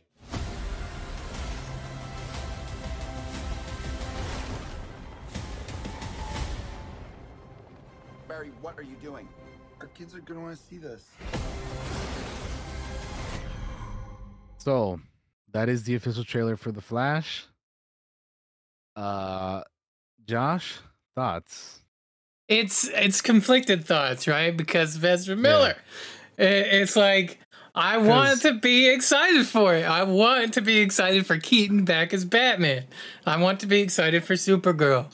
But the whole Ezra Miller thing and how some of this transition stuff happened is kind of feels kind of gross, right? So I don't know. It, it it it's hard to be cut and dry one way or the other. For me personally, I know it's not hard for other people out there, but for me personally, it's like Keaton was always my Batman. I understand if that is your Batman too, and you still don't want to deal with this for because of Ezra Miller's uh, whole deal and how some of this transition stuff happened.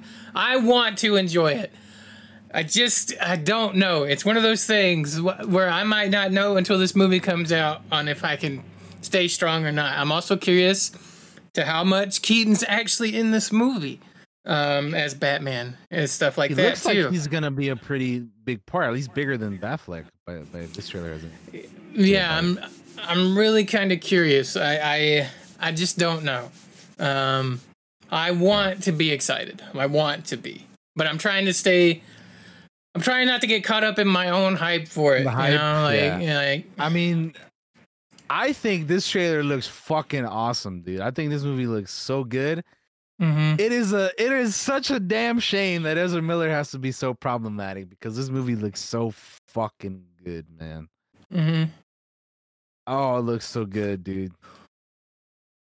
But yeah, I, I don't know. I I, I do want to watch it, but I don't know. I, I hope I hope Ezra, I said this in my reaction, but I hope Ezra Miller. I hope they get the help that they need because yeah.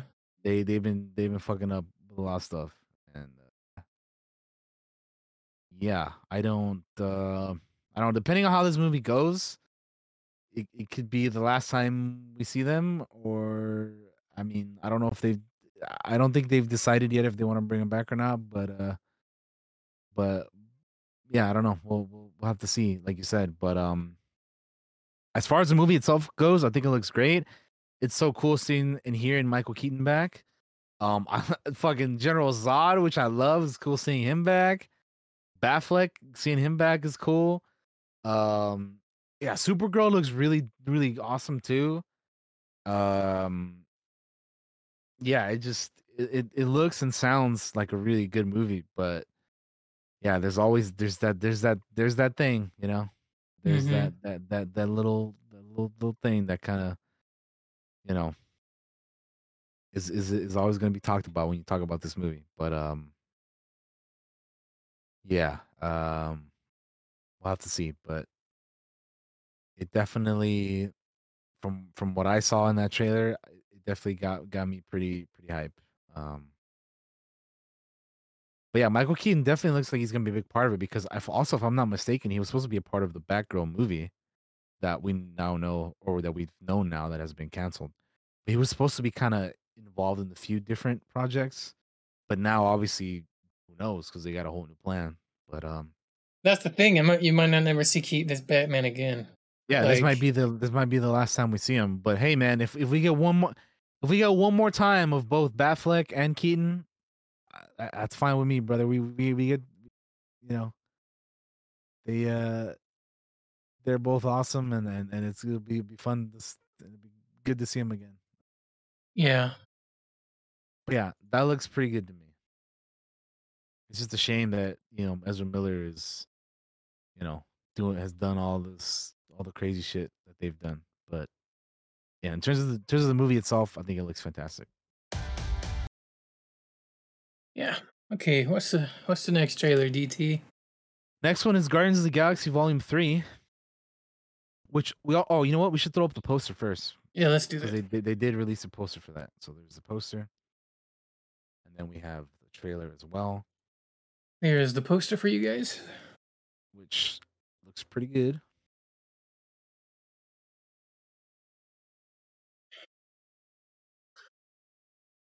All right. Guardians of the Galaxy Volume 3. Very colorful. Got the whole gang on there. Once more with feeling. All right, let's check out the trailer. Let's do it. Two minutes, 21 seconds. Three, two, one, go. I'm gonna tell you something. I'm Star Lord. I formed the Guardians. Met a girl, fell in love. That girl died, but then she came back. Came back a total dick. Oh, please. I left out some important information, but that is the gist of it.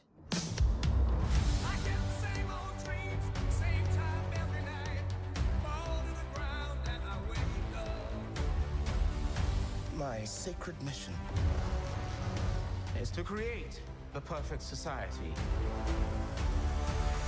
He didn't want to make things perfect. He just hated things the way they are.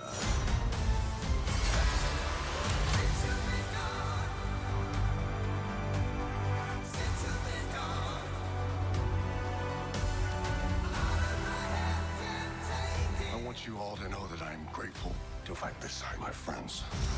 Incinerate them.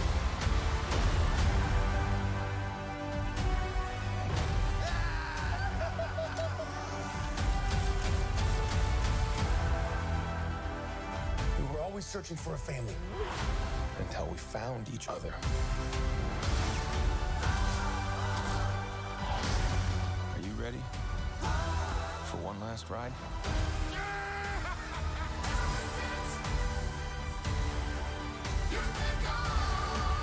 We'll all fly away together. Into the forever and beautiful sky.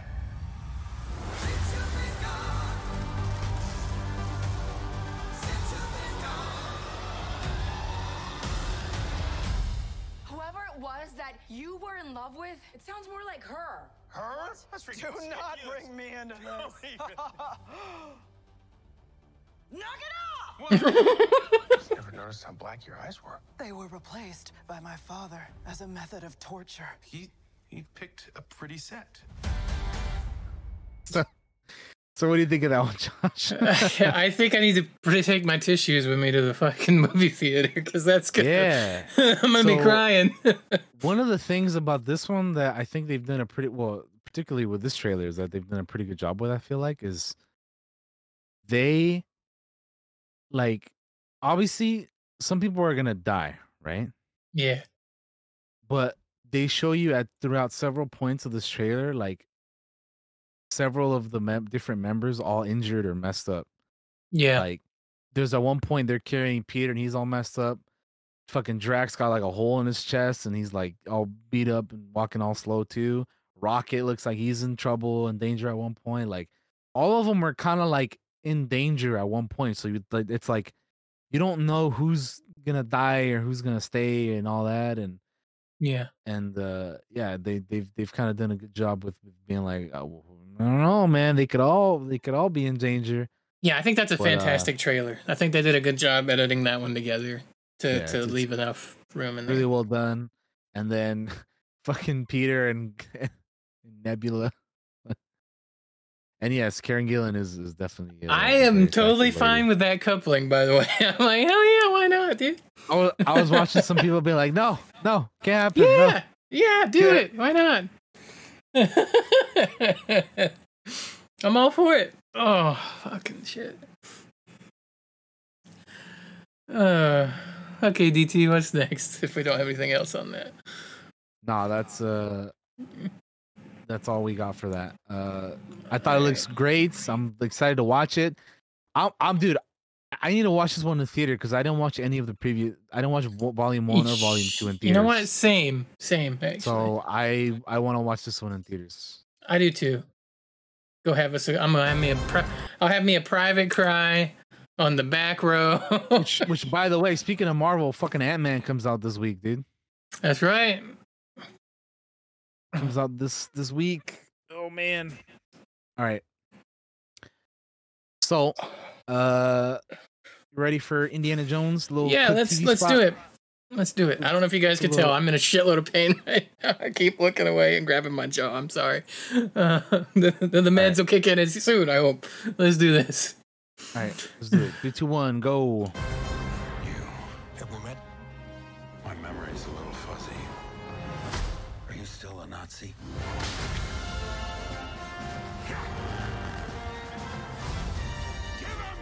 A legend will face his destiny.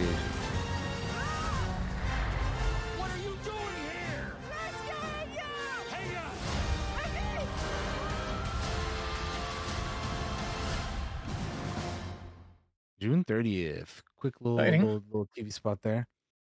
Still looks good. The CG kind of is a little iffy there, I think, but they're still working on it, so there's, still time. I'm not I'm not there's- concerned about it. There's one shot where he looks real good on the train. I think that CG looks good. But uh like this shot right here, I think this looks pretty decent. Um in the back or sorry, in the front there. I think that's a good shot. Some of the rest of it does look iffy though. I noticed they also de-aged Mads Mikkelsen in that same scene. If you look at him, he looks de-aged too in that one. yeah, let me see if I can bump up a frame here.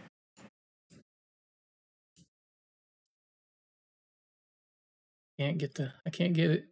I can't get it to stop. Yeah, they definitely did. I see it now. Yeah. So I was like, huh, interesting. But yeah. Uh this is the year of last rides apparently because they're getting a couple of them. Mm-hmm. All right. Well, we have one last thing here, Josh, before we're done with our news for the day. Gotcha. And that is the little quick. This is also very quick. The Super Mario Brothers plumbing website and commercial. Uh, you know, Gotcha. little little advertisement thing. There's also a little poster there with Toad, which is new, I think. Whoops. Sorry, guys. I, I hit one of my sound bites. oh. I hit Tony Montana. Hey, it's Tony Montana, man. Say hello to my little friend. That was an accident. Say hello to my little friend. Well, hey, we are we are we are about to watch some Little Friends, man. Super the Super Mario the Super Mario Brothers movie. Here we go. Let's, check, it out. Ready? Yeah. All right. Three, two, one, go. Oh, we're the Mario Brothers, and plumbing's a game. We're not like the others who get all the fame. When your sink is in trouble, you could call us on the double. We're faster than the others, you'll be hooked on the brothers. Huh. Brooklyn to Queens. Thank you, Super Mario Bros. It seems like the only thing you haven't drained is my bank account. Yeah, yeah, yeah, yeah. Uh. For super service, call or text SMBplumbing.com. Super Mario Bros. Plumbing today at 92955 Mario or reach us on the World Wide Web at smbplumbing.com. Super Mario. So that's pretty cool. Using the, an old school the, the the Mario rap or whatever. Yeah. That's cool. Awesome. Let's. I'm gonna try to get a show you guys that poster because I didn't get a glance at it. There it is. There it is, it's Toad. There, there you go. So Tony Montana wasn't lying to you. He said, "Say hello to our my little friend. Little friend is Toad." There he is. There's the poster, and that is our movie news and our news in general for the past couple weeks and today's show. Um, we are gonna take a quick break before we come back and talk about the main topic. So, Josh, take it away, my friend. We'll we'll be right back after this, guys. I'll run some ads on YouTube. This will be instantly for you. We'll be right back after this. Don't go anywhere. Be right back. Hello, everyone, and welcome back to the Clockwork Cantina. Uh, we're gonna move into the second half of our show here. I hope you had a good break. Which our main topic, DT? What is our main topic? So tomorrow is Valentine's Day. So whether regardless of whether or not you care about it or anything like that, we thought it would, you know, it would be fun to list off some of our favorite gaming romances. So last year we did our favorite movie romances, I believe. So this year so. we decided that it would be cool to do uh the gaming version of that. That's what I'm gonna be doing today. Uh we usually have like what like about a list of like 10 of them, right? Yep. And then maybe if you got like an honorable mention or or not, but that's kind of that's to be what we're doing here today.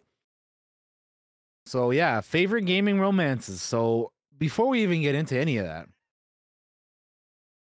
I have to say, as always, a disclaimer when we do these types of lists and stuff is the fact that I nor Josh have played every single game in existence. So there's gonna be games or or or couples or romances, whatever, that we miss because we just haven't played the games. Uh and here's the other thing. Josh's is gonna be different from mine because he's played games that I haven't played, and I play games. And mine's gonna be different than his because I play games that he hasn't played. So mm-hmm. it's it's these are our personal lists. So just keep that in mind. We're not saying the best of all time. We're just saying our favorites of all time. So this is our personal list. So keep that in mind before you know any comments or anything like that. Just just thought I'd throw that out there before we we get we get into it. But yeah, so that's what we're gonna do. We're so we're gonna talk about. Uh, how do we want to go about this? Do we want to just do like I do? You know, we both do ten and then nine, or, or, or I mean, I'll, Yeah. we're gonna start with honor. We're, we'll start with honorable mentions first, but Yeah, we can swap back and forth each one. We'll do well, it that way. Yeah, so back and forth how we usually do. Okay, cool. Yeah. All right, Um, we'll we'll we'll do that. So Okay. I guess uh if you want, we can. uh You want to go first with your honorable mentions, then? Or Okay. You got anything else you want to add into that? Uh, just that I just wanted to say that mine aren't in any, any particular order. They're just kind of in the order I thought. I know we usually say that with our list anyway, but Yeah. if you're watching, these aren't in any particularly any particular order. They're just like the order I kind of thought of them in. Um, so I have two honorable mentions. So DT, I'm just going to do both my honorable mentions, and then we'll throw. Yeah, go for it. Honorable mentions. Uh, the first honorable mention I have is from Max Payne 2, The Fall of Max Payne. I have the character of Mona Sax in the romance with Max. Uh, for those of you that have played Max Payne, you realize that that story is very dark, very ugly, very uh, uh, just a da- very dark noir type story. Uh, and Max and his w- wife, th- that's kind of like the main driving thing of the first game, what happens in that first game.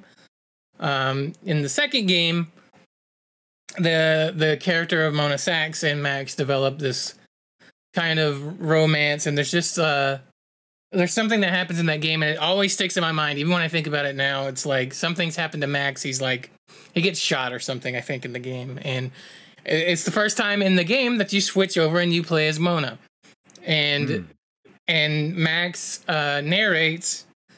He he gets shot and they set this building on fire and he's in there and hurt and like knocked out I think, and he narrates the game because it's noir and he's always like, "She came through the fire to get me," and that always sticks in my mind. I always think of that line like. But I, when I say it, it doesn't sound as cool as it is in the game because it's it's Max Payne, it's his voice, the music, and everything. It's like she came through the fire to get me, and I always thought, "Fuck, she loves him." So, uh, so I, I always throw that in my uh, that's that's in my honorable mentions. It was almost in just like the, the list. made the list. Yeah. Um, and my other honorable mention is Anya and BJ Blazkowicz from Wolfenstein. Hey, Uh, nice. Yeah. In a world full of Nazis, uh, they find love with one another, and I actually really like that romance, and it leads to children, and it's uh, it's awesome. Uh, uh, so those are my honorable mentions right there. DT, what are your honorable mentions? That's cool. So I have only one honorable mention because I'm gonna be honest with you guys. This list was kind of difficult for me to do. Mm-hmm. I was kind of struggling with like who to include on it and and what to do because I just I'm trying to remember like all the games I played and like some of the romances and characters that are in that that that were a couple or or you know were a thing. And it, it's tough, man. This is definitely like out of all these lists that we've done on the on the podcast or for the podcast, this is one of the one. This is one of the tougher ones to do for me, at least. That's fair.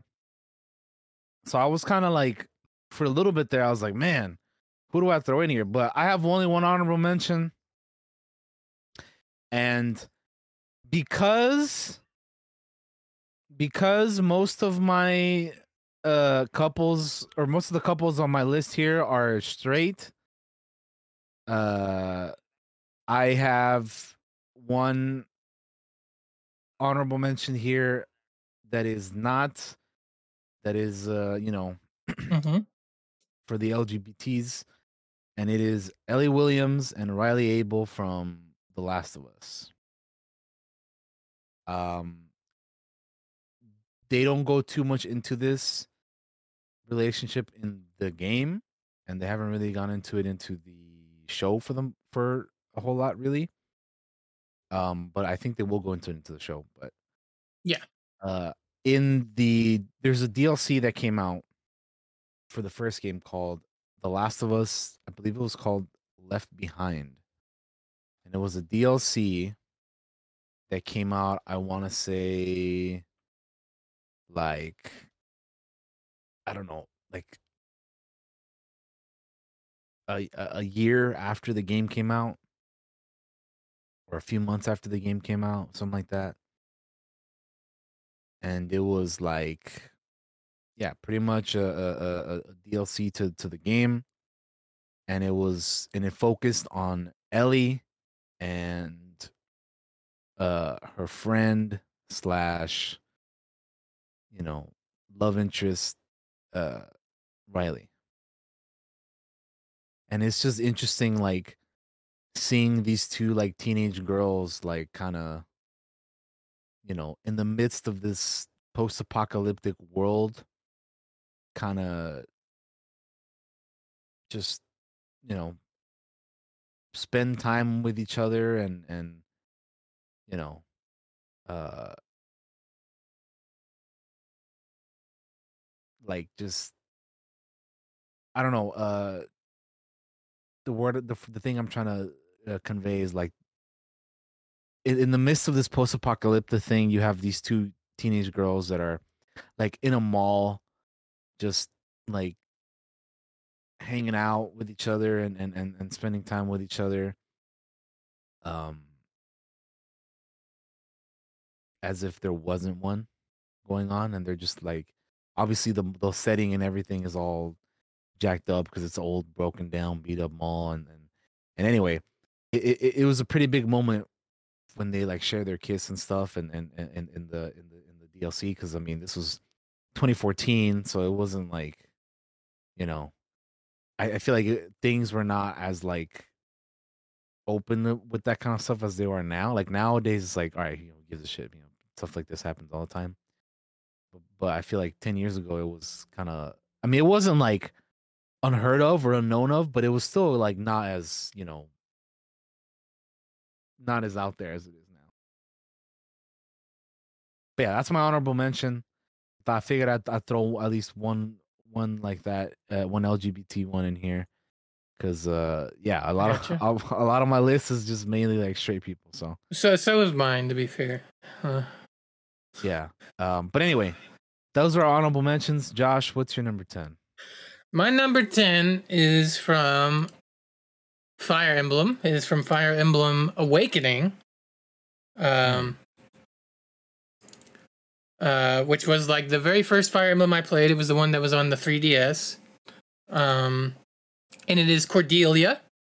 Uh, so this is like the game where you can romance a lot of people in this game. There's a lot of characters that can romance, and they can romance each other as well. So right. as they kind of bond and grow to each other, they grow social bonds. But specifically, her relationship with the main character, uh, as their bond kind of grows over the game, if you choose to pursue that, is heartfelt and and warming. She is a Cordelia is a Pegasus knight that is like so she rides a Pegasus horse and fights with like a, a pole arm. Um, that suffers from PTSD. She was uh, her she was in this like specially stra- trained squad in the game uh, of Pegasus Knights, um, and they end up being killed uh, very brutally. And uh, she gets saved by one of the other characters, I believe, and she kind of develops a crush on him. Uh, but that eventually changes when she meets the main character if you choose to follow that main character plot line. And her whole romance deals with her uh, or not just her romance, her social bonding. I shouldn't say romance. It doesn't really Fire Emblem romances don't become romances until like the very bottom tier of the romance of the social link, I should say. And it's it's like it has a moment where she she suffers from PTSD and she has this she kind of has this unrequited feelings for this other character and then she kind of meets the main character and they kind of grow and bond together over time. Um and it involves her dealing with her with those past feelings as well and uh it's it's just uh, it's just a romance i really enjoy um uh, she suffers from a lot of guilt as being like the survivor of of that ambush, and and the she ends up like breaking down into the main character's arms at one point over it, and it's just it's very heartfelt romance. It's one of my favorite romances of uh of the Fire Emblem games. So that is my number ten. Cool. Chrom is a main character. The character you play is Robin. Uh, Machin. And that's So the one I'm talking number about the romance with.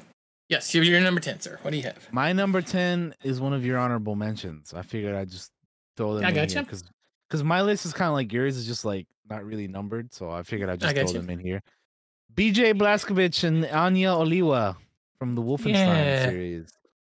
Um, in a world of Nazis, uh, we got these two, these two lovers in in, in this fucked up world, and even after homie spoiler alert for the second game even after it looks like homie dies still she is she is there for him and and trying to retrieve his his decapitated head to bring him back. So so that how could you not how could you not love how could you not love that man? Come on she she she was there for him through it all man uh so yeah i i i got the i gotta have him in here man I got you. That's fair. All right. Uh, nine my number nine is Leia from Stardew Valley, who's the person I romance. Ah. Every time we play Stardew, I always romance her. Why? Because it's easy. Because she loves salads, and you can. nah, I'm kidding. Like, but, It, uh, she really is one of the easier romance to get, though, because she likes the salad, and you get the salad at the bar. But um, I I I love Stardew, and we played co-op Stardew, like all of us, Dude, we had so much fun playing that game and joking and doing our romances, and like uh, Leia is is the one that I I I I do it every time I play Stardew. She's the one I end up romancing every time. I have that habit of uh, a small sidebar uh, since we're talking about romancing games. If I ever find that romance I enjoy that first go around, I will almost never romance anybody else because it feels like I'm doing something wrong. Um, uh, so she's, um, I just think she's sweet. She's a she's she's an artist that comes to town, or she lives in the town, and she's she ends up having to deal with like her ex and stuff, and and you encourage her with her art, and I just think it's a very a very sweet um and lovely romance. Uh, gotcha that I enjoy. Uh, uh, I do it every time. How about you, DT? What's your number? Uh, I'm trying to remember the name of the of the girl that I romanced in the fucking Stardew. Was her name? I think it was Emily. I don't remember though. I haven't played that game in a while. But I think. Anyway, yeah. There's my number lot, nine. There's a lot of options in that game. my number nine is from Days Gone. It's Deacon St. John and Sarah Whitaker. So this entire game starts with them and it ends with them reuniting because they get uh separated at a certain point and Deacon basically is his journey to uh find her again. And they and and honestly like when they do reunite it's not it doesn't go the way you think it goes too like it, it's it's interesting but i don't, I don't want to i'm i'm trying not to spoil it because it, No, you know I got you. maybe there's people out there who haven't played it and i know josh you haven't played it right i don't I have it installed, but I haven't played it yet. It's on. It's in my Steam installed right now, waiting But anyway, played. what I, what I'm trying to say is like they they we start with them at the beginning, and then like throughout the course of the entire game, Deacon is relentless in his pursuit in finding her again. So, uh, yeah, and it's Sam Witwer, man. Like he's he's great, but um, I got you. Yeah, it's it's it's if you've played the game, you know what you know what I mean, and it's it's it's cool. It's cool seeing those two together and how you know committed and devoted he is to finding her again, and and and what he goes through to to do all that. So yeah, they they got to be my number nine here for this list. I got you. All right. My number eight is from Jade Empire, and it's kind of a little bit of a cheat, but I don't think it is. I mean, it kind of is. Um, uh, so from Jade Empire, the character of Dawn Star is a romance option. Um, for you, she's like a character that kind of grows up with you and kind of has this very uh, dark, little bit of backstory. And if you played the game, I'm not I'm not gonna talk a lot about it because I don't want to spoil it in case anybody ever plays Jade Empire, which is one of my favorite games of all time from BioWare. Really do enjoy it. Um, uh, but I have another romance option that is also Jade Empire, and the reason I'm putting it in here, uh, the character of Silk Fox, who is, I believe, she is the Emperor's daughter in disguise, um, which isn't like that's pretty much immediately told to you. Um, is they? It, this is the only game on my list where these three you the main character can have romances with both of those characters and it's like a polyamory relationship where they all kind of like it is the three of them in a relationship together. It's the only game on my list that does that. Um, and i found that out by accident by accidentally doing romances in jade empire. Um, so uh, I think because I've played the game so many times, I, have done some of the the romances multiple times, um, and I always thought that was fascinating. That that's an option they go with here. Is like you can either be with Dawnstar, you can either be with Silk Fox, or you can be with both of them if certain conditions are met, and something happens that kind of draws them closer together and draws you, the main character, uh, all three together. So I always found that fascinating in that game that they they they had a romance like that because there's not a lot of romances that kind of deal with that. There's a lot of circumstances surrounding why it happens, which I'm not going to go into or spoil here, but it's not as odd as you might think in the in the context of the video game. What is your number 8 DT? My number 8 is going to be one of the uh one of the couples that gets a happy ending, and it's gonna be Nathan Drake and Elena Fisher from Uncharted. So the again, this is one of the couples that actually gets a happy ending at the end of their story. Uh, throughout the the four Uncharted games, in the end, they uh they they stay together. They have a daughter together. They have a there's actually a really sweet scene with them in I believe it's the fourth game where they're just like living the ideal couple dream where they're just hanging out on a couch playing like Crash Bandicoot on the PS1 or whatever and it's like it, it's you guys know the scene I'm talking about. It's it's nice. It's it's cool. So it, it's nice seeing them like you know start off at a certain point where it's like oh man I don't know. You know these guys really gonna you know stay together and all that, and then they just end up like being the ideal like couple and staying together, and, and they have a daughter together and all that. It's it's nice, man. It's nice. It's nice to see that, you know. So they they win, they end up together, and and it's and it's nice to see them go on on their their journey throughout the game. So, uh, yeah, they're my number eight. Cool. My number seven is Valerie from Pathfinder Kingmaker. Uh, there are multiple romance options during the course of this game, I believe. Uh, Valerie is the romance I went with. She is said to be a supernatural uh, beauty uh, in devotion to, blessed by like her god. She's a paladin. Um, and it, it's just, uh, I just enjoyed like getting to know that character um, I'm not going to talk super into it because it's a spoiler for like, in my opinion, one of the greatest RPGs ever on the PC, and everybody should play Pathfinder Kingmaker if if you can play those types of games, of course. Um, uh, but it's uh, she's somebody that kind of starts to hate how she looks just because of all the attention she gets from it. Um, and it's it's it's just fascinating watching that character and her relationship kind of kind of grow with you. She's kind of like a, a natural leader. Um, so it uh, that's kind of my that's my number that's my number uh seven, Valerie from Pathfinder Kingmaker. Okay. How about you, DT? My number seven is so this is the only game where I well, I guess the only series where I have two couples of. This is the first of the two. So Thank God I I'm not the only one that's done that. I, I, was really trying to refrain from doing that. I tried to not do it too, but I did it a couple times. I tried not to. I tried not to do it, but it again, like I said, this is a hard list to make, man. I was trying to. I was really trying to think about who to Hey, include on here, but it's your list. You do what you want. but I have my number seven, John Marston and Abigail Roberts.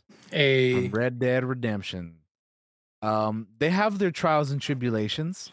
Uh, John even questions if Jack is his son at one point. Uh, and the Van der Linde gang kind of makes a joke about uh, you know, having ran through Abigail, I think, at one point. But uh, these two, through the thick of it all, uh, remained together, stayed together until you know the end and uh it's quite admirable uh through all the shit that they have been uh that they've gone through that they were able to stay with each other and it's going to parallel uh something that i have to say a, a little bit later but i just think that that these two yeah were are, they're not like the most perfect or, or you know ideal or whatever but they they stood the the, the test of their time and and we're together until the end um and i think that is that is you know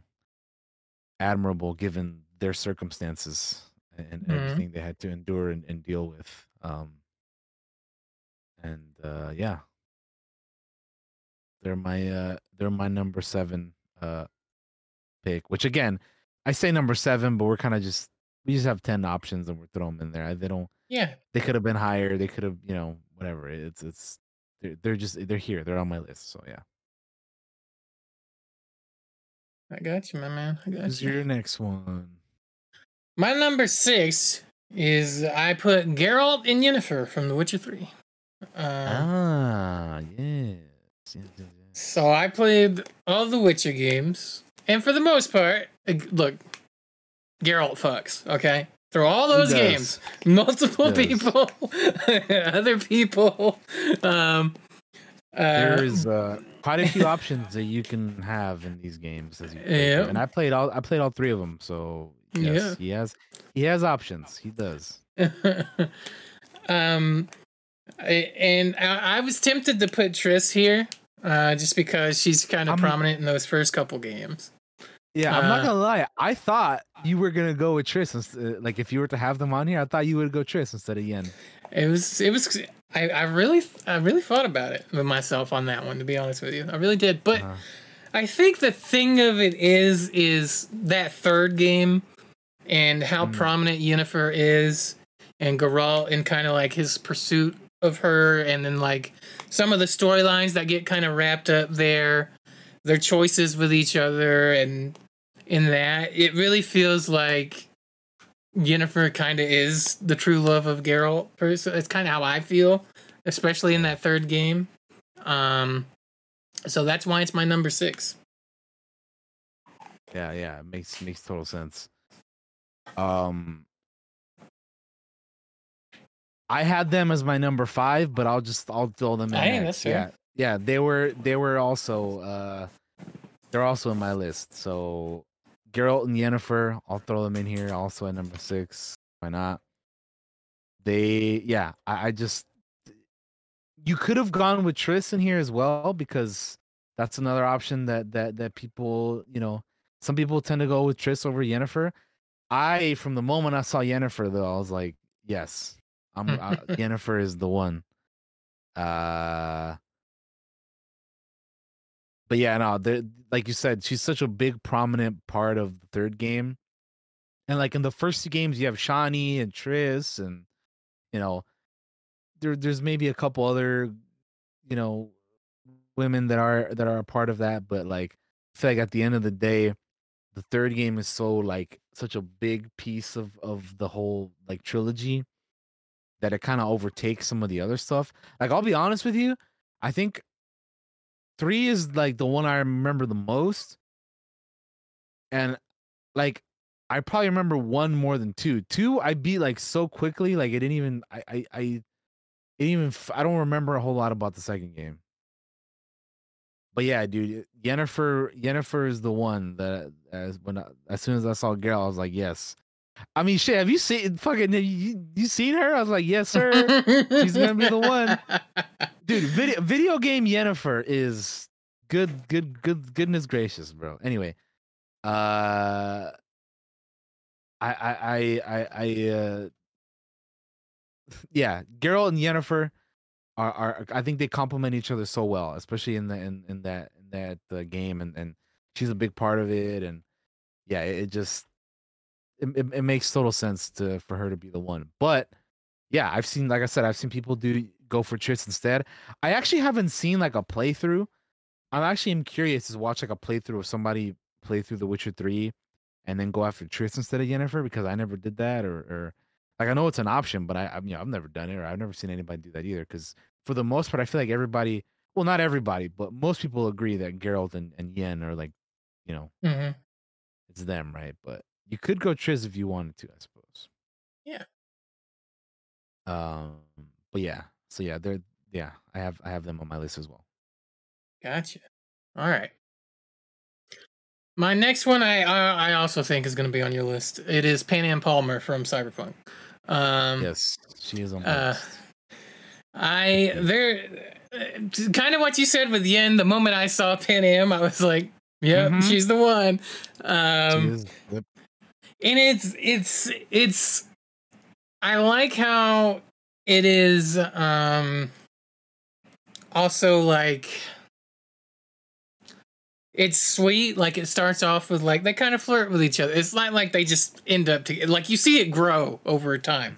Um es- especially there's a moment i think what is it? They're they're they're waiting out a storm or they're, they're there's something where they're like staying the night together in this room and there's a moment where Panam like looks over at the main character, and you're like kind of looking back. It's like that that moment made my heart skip a beat in real life. So I was like, yeah, that's the one right there. you know, like uh so yeah, I had to go with Pan Am for for the cyberpunk uh, romance picks. Um it's it's just uh, that whole like farmhouse uh scene uh, like where they're they're talking to each they're on the other couch? yes and like she puts Yeah. her legs on v's lap and like that whole deal is like it's just admittedly the love scene later with the tank's a little weird but most of the other stuff leading up to that's great you don't like you don't like tank you don't like fucking in the tank, bro. Come on. you know Uh, no, no, I, I, get you. yeah. uh, but yes Panam absolutely 100% yes, I I'll just go ahead and, and, and continue that because I do have her on my list as well. Uh, I knew, I knew she V- would be V and Panam absolutely on the list. Uh, much I echo much of what Josh said, said there. That yeah, that scene where they're like on the couch, uh, you know, after that one mission where they're, you know, just sharing a moment was very nice, and yeah, you get to see their relationship progress over time throughout the game that you're playing. So yeah, I mean, yeah, and Panam, she's just also very very attractive lady. So yes, they, they, it works out. It, it it it works out pretty well. Um, the way that that goes, and then you know, just you, it, it's it's one of the games that like I when I was making this list, I also tried not to add games like me personally, where like you have like your own creative character on the list, and then you ha- kind of romance another thing or, or another person, another character. Because I, I have like you know established characters in here already, but there's a few of them in here like like V is a character, but you can but it's like it's your V or like, you know, Hmm. for for Stardew, like on your list, it's like, yeah, we everybody you play like the farmer or whatever character character character's called, but it's like your version of the character, right? Yeah.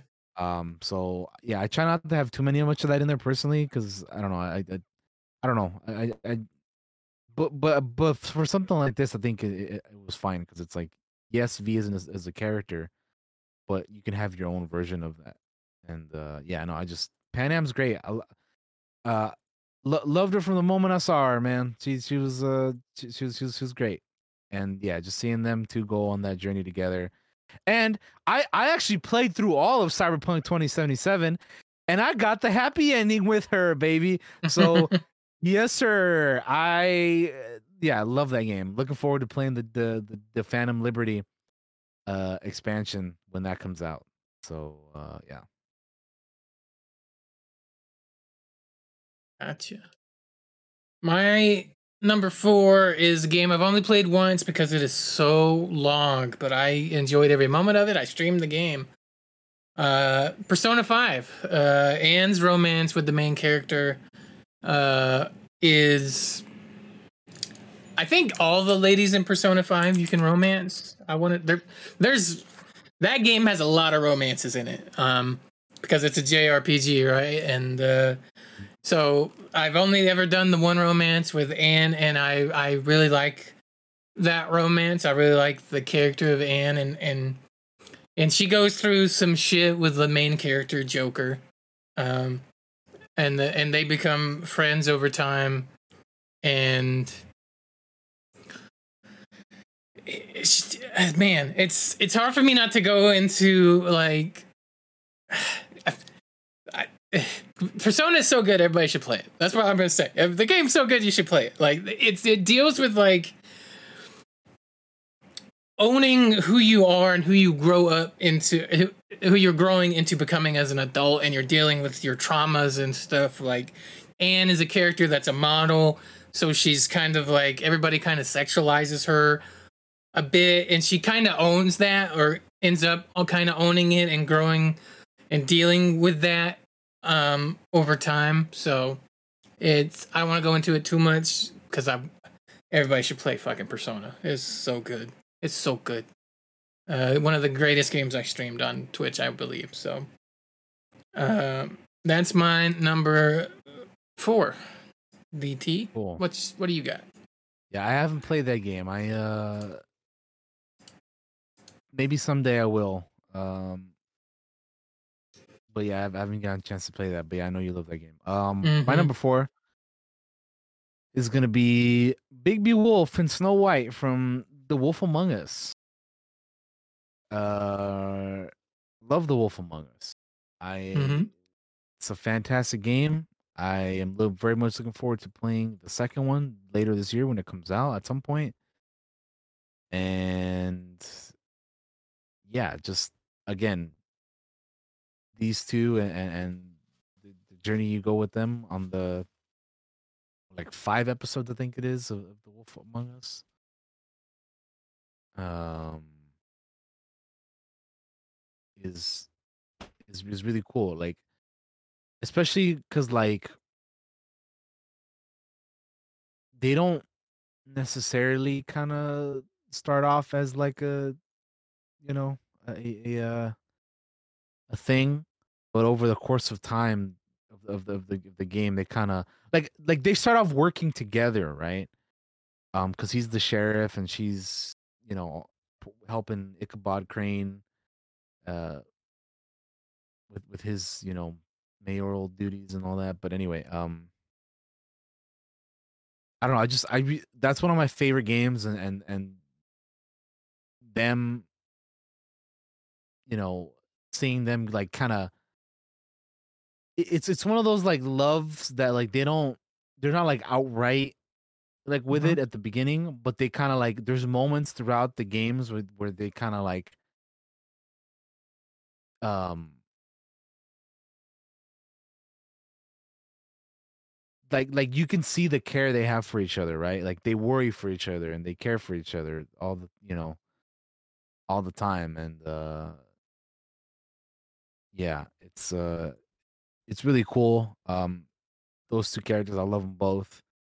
And and I just love the the fables like, you know, that that fables verse that that they're that they're a part of and and just those two get uh, those those two together complement each other so well and uh I think they without spoilers of of the game, they uh yeah, they, there there's a lot of things that they go through together, and it's it's nice seeing you know where they where they are in the end of that first game. So I'm looking forward to see where they continue towards the uh the next one. Hell yeah! But that's that's my number four. All right, my number three. So I cheated a bit here and put two games here. Um, uh, I have the first game, Bastila Shan from Knights of the Old Republic. Um, mm. I it was the the first time I fell in love with a video game character ever. We talk, we still talk about it. DT and I still talk about this this character. Uh, yeah, I love Bastila. love her to death. Um, uh, and it's where I fell in love with Jennifer Hale for the first time uh, and and still love Jennifer Hale. She's the best. Um, the the romance that the that happens with the main character over time is is is is fantastic, and they have this bond that kind of grows. And they kind of steal it for a movie and do a shittier version of it, but we're not going to talk about that. Um,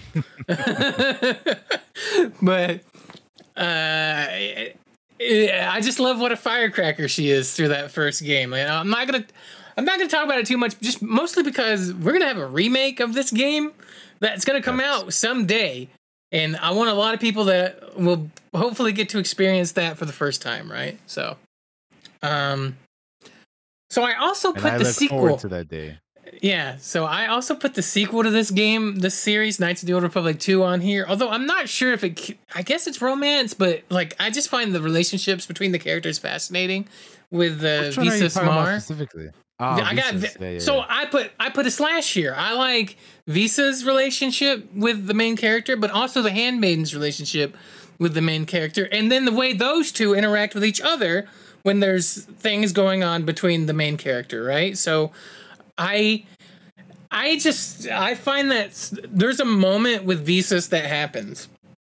Uh where they she looks at the main character with the force and the main character looks through at her using the force. And I find that would be one of the most fascinating and like romantic scenes in a game. Like it's it's pretty high on my list that it doesn't get talked about very much.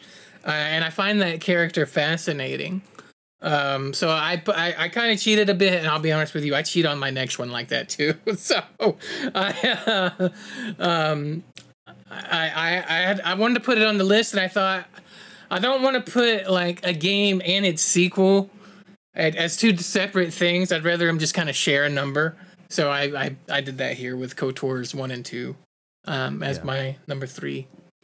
Um and i'm gonna do it again at number two in a minute. So how about you dt So for my number three, I have this is one of the ones where you can choose many different options. But for my playthrough of my character, uh I went with uh you know a specific uh, character. So I'm talking about the Mass Effect trilogy and Shepard and Tali because that's that's that's the one my Shepard went with.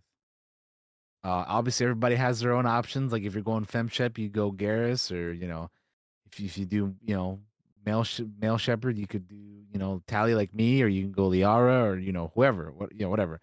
But I went with Tali.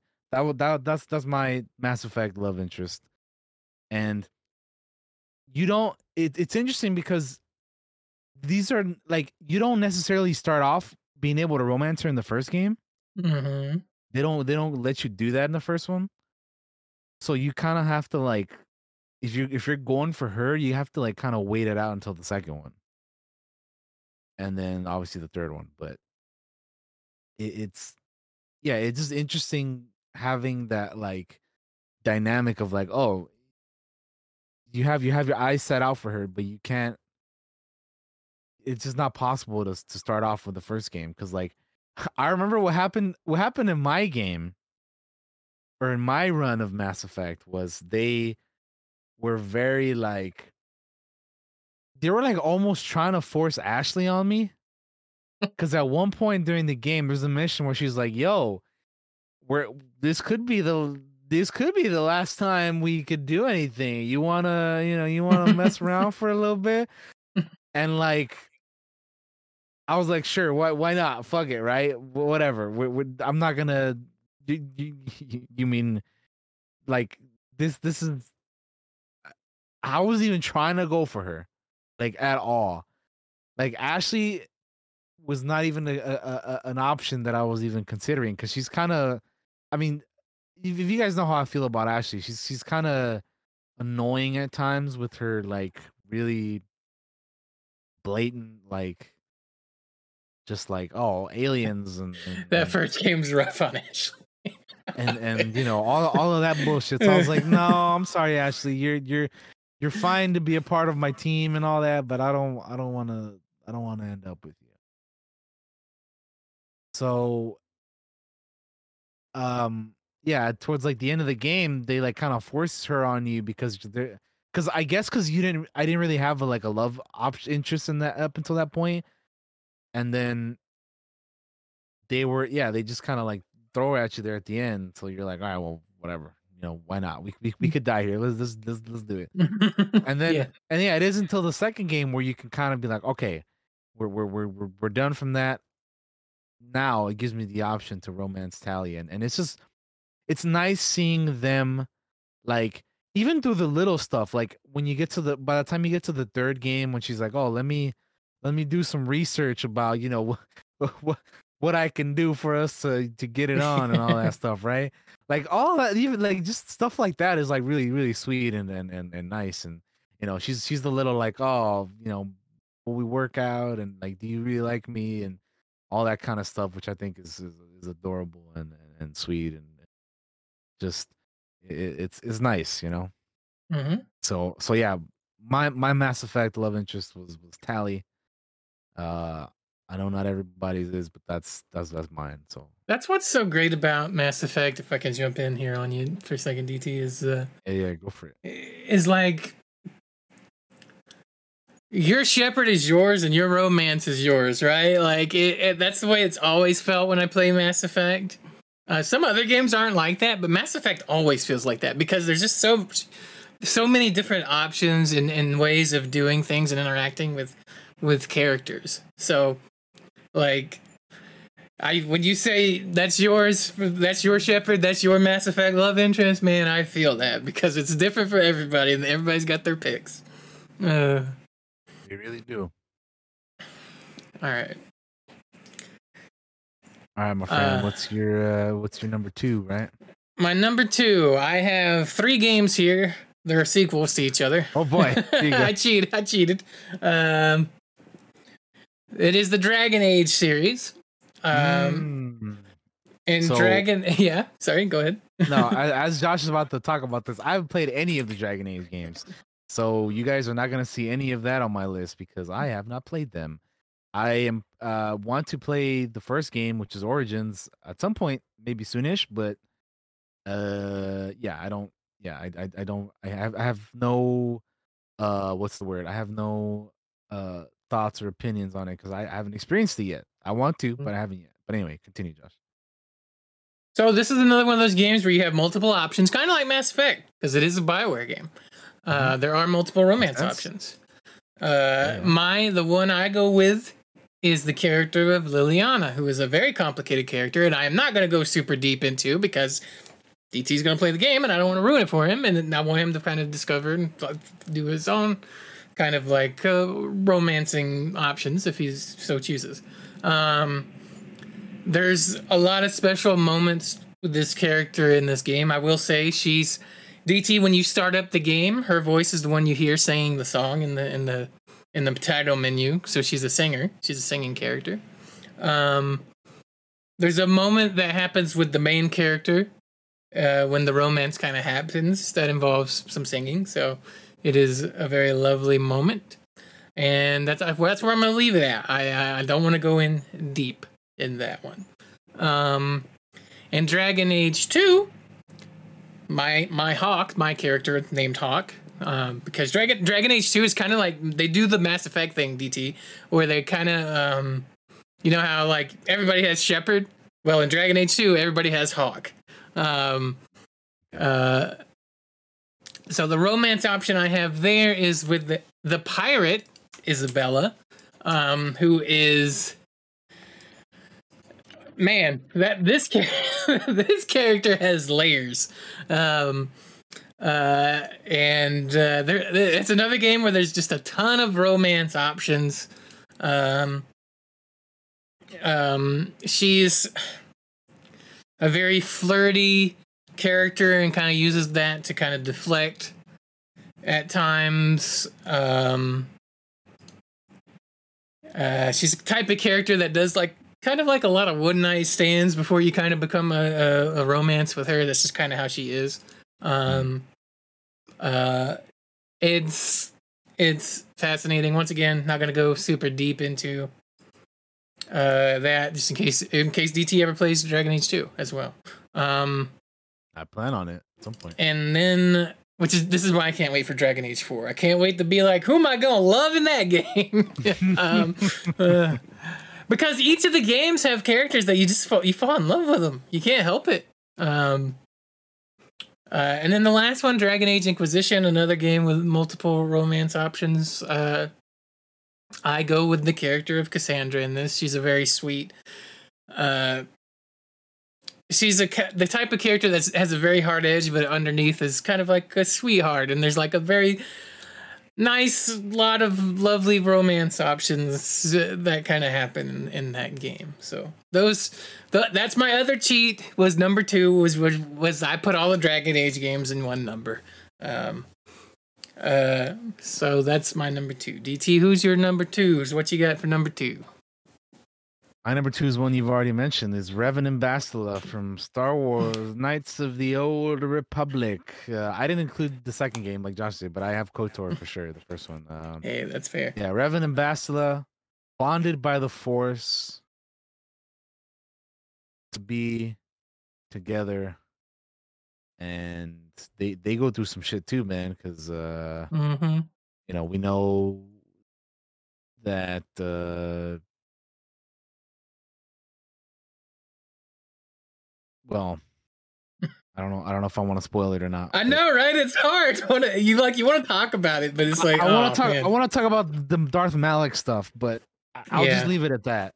Yeah, They, they, Nah, they- there's you. some stuff with with with Malak and and and you know, basically Revan has to help her and and and and and bring her bring her back. But anyway, uh, yeah, they're they're by far one of my favorite uh Star Wars like force Absolutely. wielder couples for sure. Mm-hmm. And what Josh was referring to earlier is he he didn't say it. I'm gonna fucking say it though.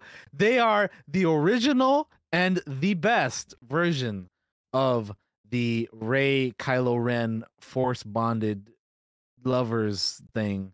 Yeah. They are the OGs. They are the best. They know they still haven't done it quite like they did with them. And who knows if, if they'll ever do it like them. Uh hopefully my, my it is my hope that eventually at some point these characters will be brought to live action and they'll be done justice. Oh my god. I want to see Bastila and her double bladed yellow lightsaber and Revan with his purple and red out there doing things. And then yes, I I, I yeah, they're they're definitely like you guys know how you guys if you know me, you you know I love Star Wars, so I had to have a Star Wars couple in here and and what and it's video games, so they're they, they're obviously gonna be the one. So yeah, love Revan, love Bastila, both amazing characters that I hope one day to see in live action. Um, yeah, they're on my list. So, Josh, we're down to it, my friend. Number one. Number one. Who is your number one? There is a game I have not said yet that was on DT's list. You guys know it. if you watch this channel long enough, you know it.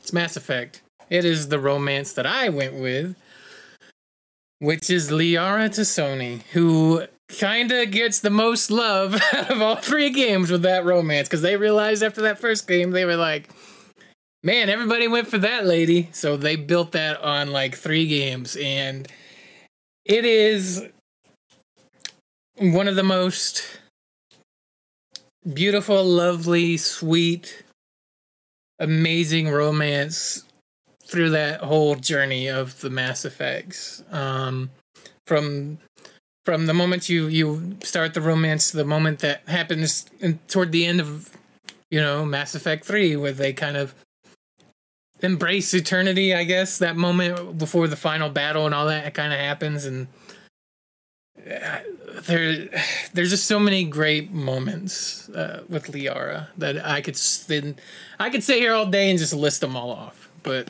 I'm not to do that just know if you ever play Mass Effect and you romance Liara. She is a, a I believe, both male and fe- female Shepard. Um, you will not be disappointed. Uh, what is your number one, DT? So my number one is maybe one that people might not think about as much. Um, I have it in here because it is a love of two people that love each other very much but ultimately they cannot be with each other they leave they live two completely separate different lives and we know that as you play this game they have a history. They used to date when they were younger but he lives a life of a very dangerous life and he doesn't want to put her through that and she had to you know get married and and and and have a have something for her to have her be life be secure and and, and not in shambles. And the couple that i'm talking about is one of my favorite video game characters of all time and it is arthur morgan and mary linton from red dead redemption 2 Absolutely this fair. is one of one of the most heartbreaking love stories It is. ever because again these are two lovers that love each other very very much these are two people that care for each other so much and we see this throughout the game there is missions where arthur will like go out of his way to help her and like it is you hear it through the through the voice through their voices the the the actors you roger clark when he like speaks his lines and you hear arthur like kind of say things differently than he would to anybody else and he's like that that's his girl man and he can't be with her though and and he knows that and she knows that because he's a good guy in a bad guy's world and she is just he doesn't want to he doesn't want he doesn't want to put her through that like he doesn't want her to be a part want her to be a part of that. And like there's multiple times throughout the game where you have like side missions with her. And like there's i think a, a specific moment where like she asks him to to just leave everything behind and, and go with her and just just leave right? Like she's Mhm. getting ready to go on a train and all that and you know he know they both know that it's not gonna happen but she wants to ask because it's a dream you know it's it's their dream of of of being together but the reality of the fact is a lot of the times there is the love of this kind where you have somebody that you just you love so much but you just can't be with them and that's i think that's pretty you know i think it's pretty realistic because It is. you know there's there's there's there's a lot of that kind of love too man and i know a lot of the stuff in here we have is like very very sweet and very like you know they end together and they have happy endings but i, I wanted to throw this one in here because i think it's very underrated and very like not uh, it's not talked about as much but i think like if, if you if you've played the game as much as I have or Josh have or you love Red Dead and and like for me like I, Arthur Morgan I for a while I debated with myself if I liked more than John Marston. I think I do like Arthur Morgan more than John Marston. After having that's years fair. of after having years of like playing both games and and like like just having these two characters and, and all that. I think I just his story is so so tragic, man. Like everything that that he that he goes through and and and he deals with and and even like with you know with his love life with Mary, like it just it, it's it's sad, man. It's, it's sad as hell seeing these two people love each other so much, but they just cannot be with each other because they just live two different lives, and you know that's just the way it is sometimes, man. So facts. Yeah, that is uh that that's my number one, man. Shout out to you, Arthur Morgan. You're the man. And Mary, she was she was a good one too, man. Like it it's so so I, I know how early remember earlier how I said that that I had Abigail and John in here because they're like Mm-hmm. they're like the opposite of what happened to uh to to, to John and or to Arthur and, and Mary. Like they got the, they they got to be together and, and stay together. And there's even like in the epilogue of the game, we have the two sides of this. We have we have uh John proposing to Abigail on the on the boat, you know, with the ring that Arthur gave him. And then we have I'm gonna spoil something from the second game here. So if you haven't played Red Dead Redemption 2, this is your time. I'm telling you right now. Just gonna be really quickly. Spoiler, spoiler, spoiler for Red Dead Redemption 2. So John is proposing to Abigail in the epilogue on the little boat from the ring that Arthur gave him.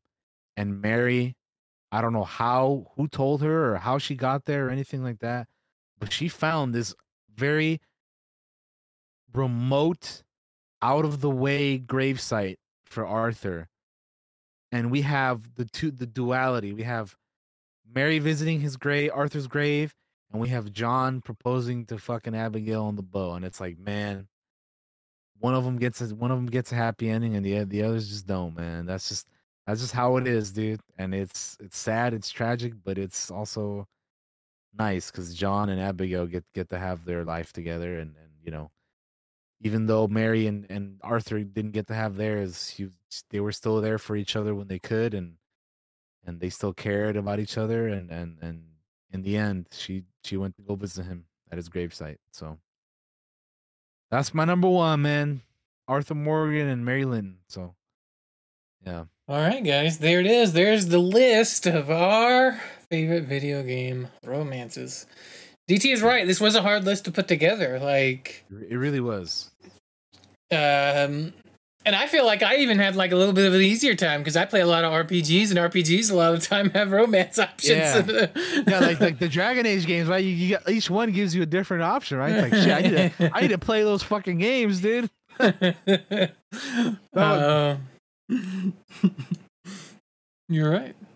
You're right. Um, I, I do want to start them though, uh, at some point sooner rather than later. Yeah, yeah. I, I was really hoping after the Mass Effect remaster, we might get a Dragon Age remaster. I would lose my mind if they did that. Um, who knows? Maybe, maybe eventually it might happen.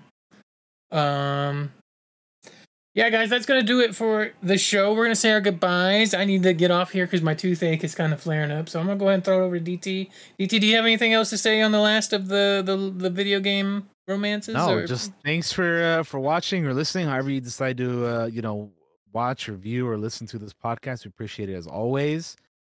Uh, we'll be back and uh, stay tuned. I got I got uh, you know want to be starting up some more story games here now that the PC is all good to go. Looking forward to streaming more of that. Uh, yeah, thanks guys. We'll be back here next time and uh, follow me on all the things. I, I try to post on all of them occasionally. You know, I may not be I may be more active on some more than others, but I still try to post and keep active on them. So definitely hit me up on all that stuff. And uh, yeah, bye bye. See you later. See you next time. See you.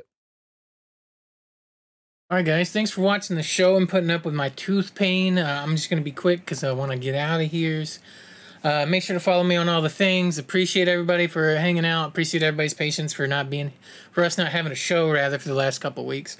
Um, I'm getting the tooth out tomorrow. We should have a show next week. We should have a show next week.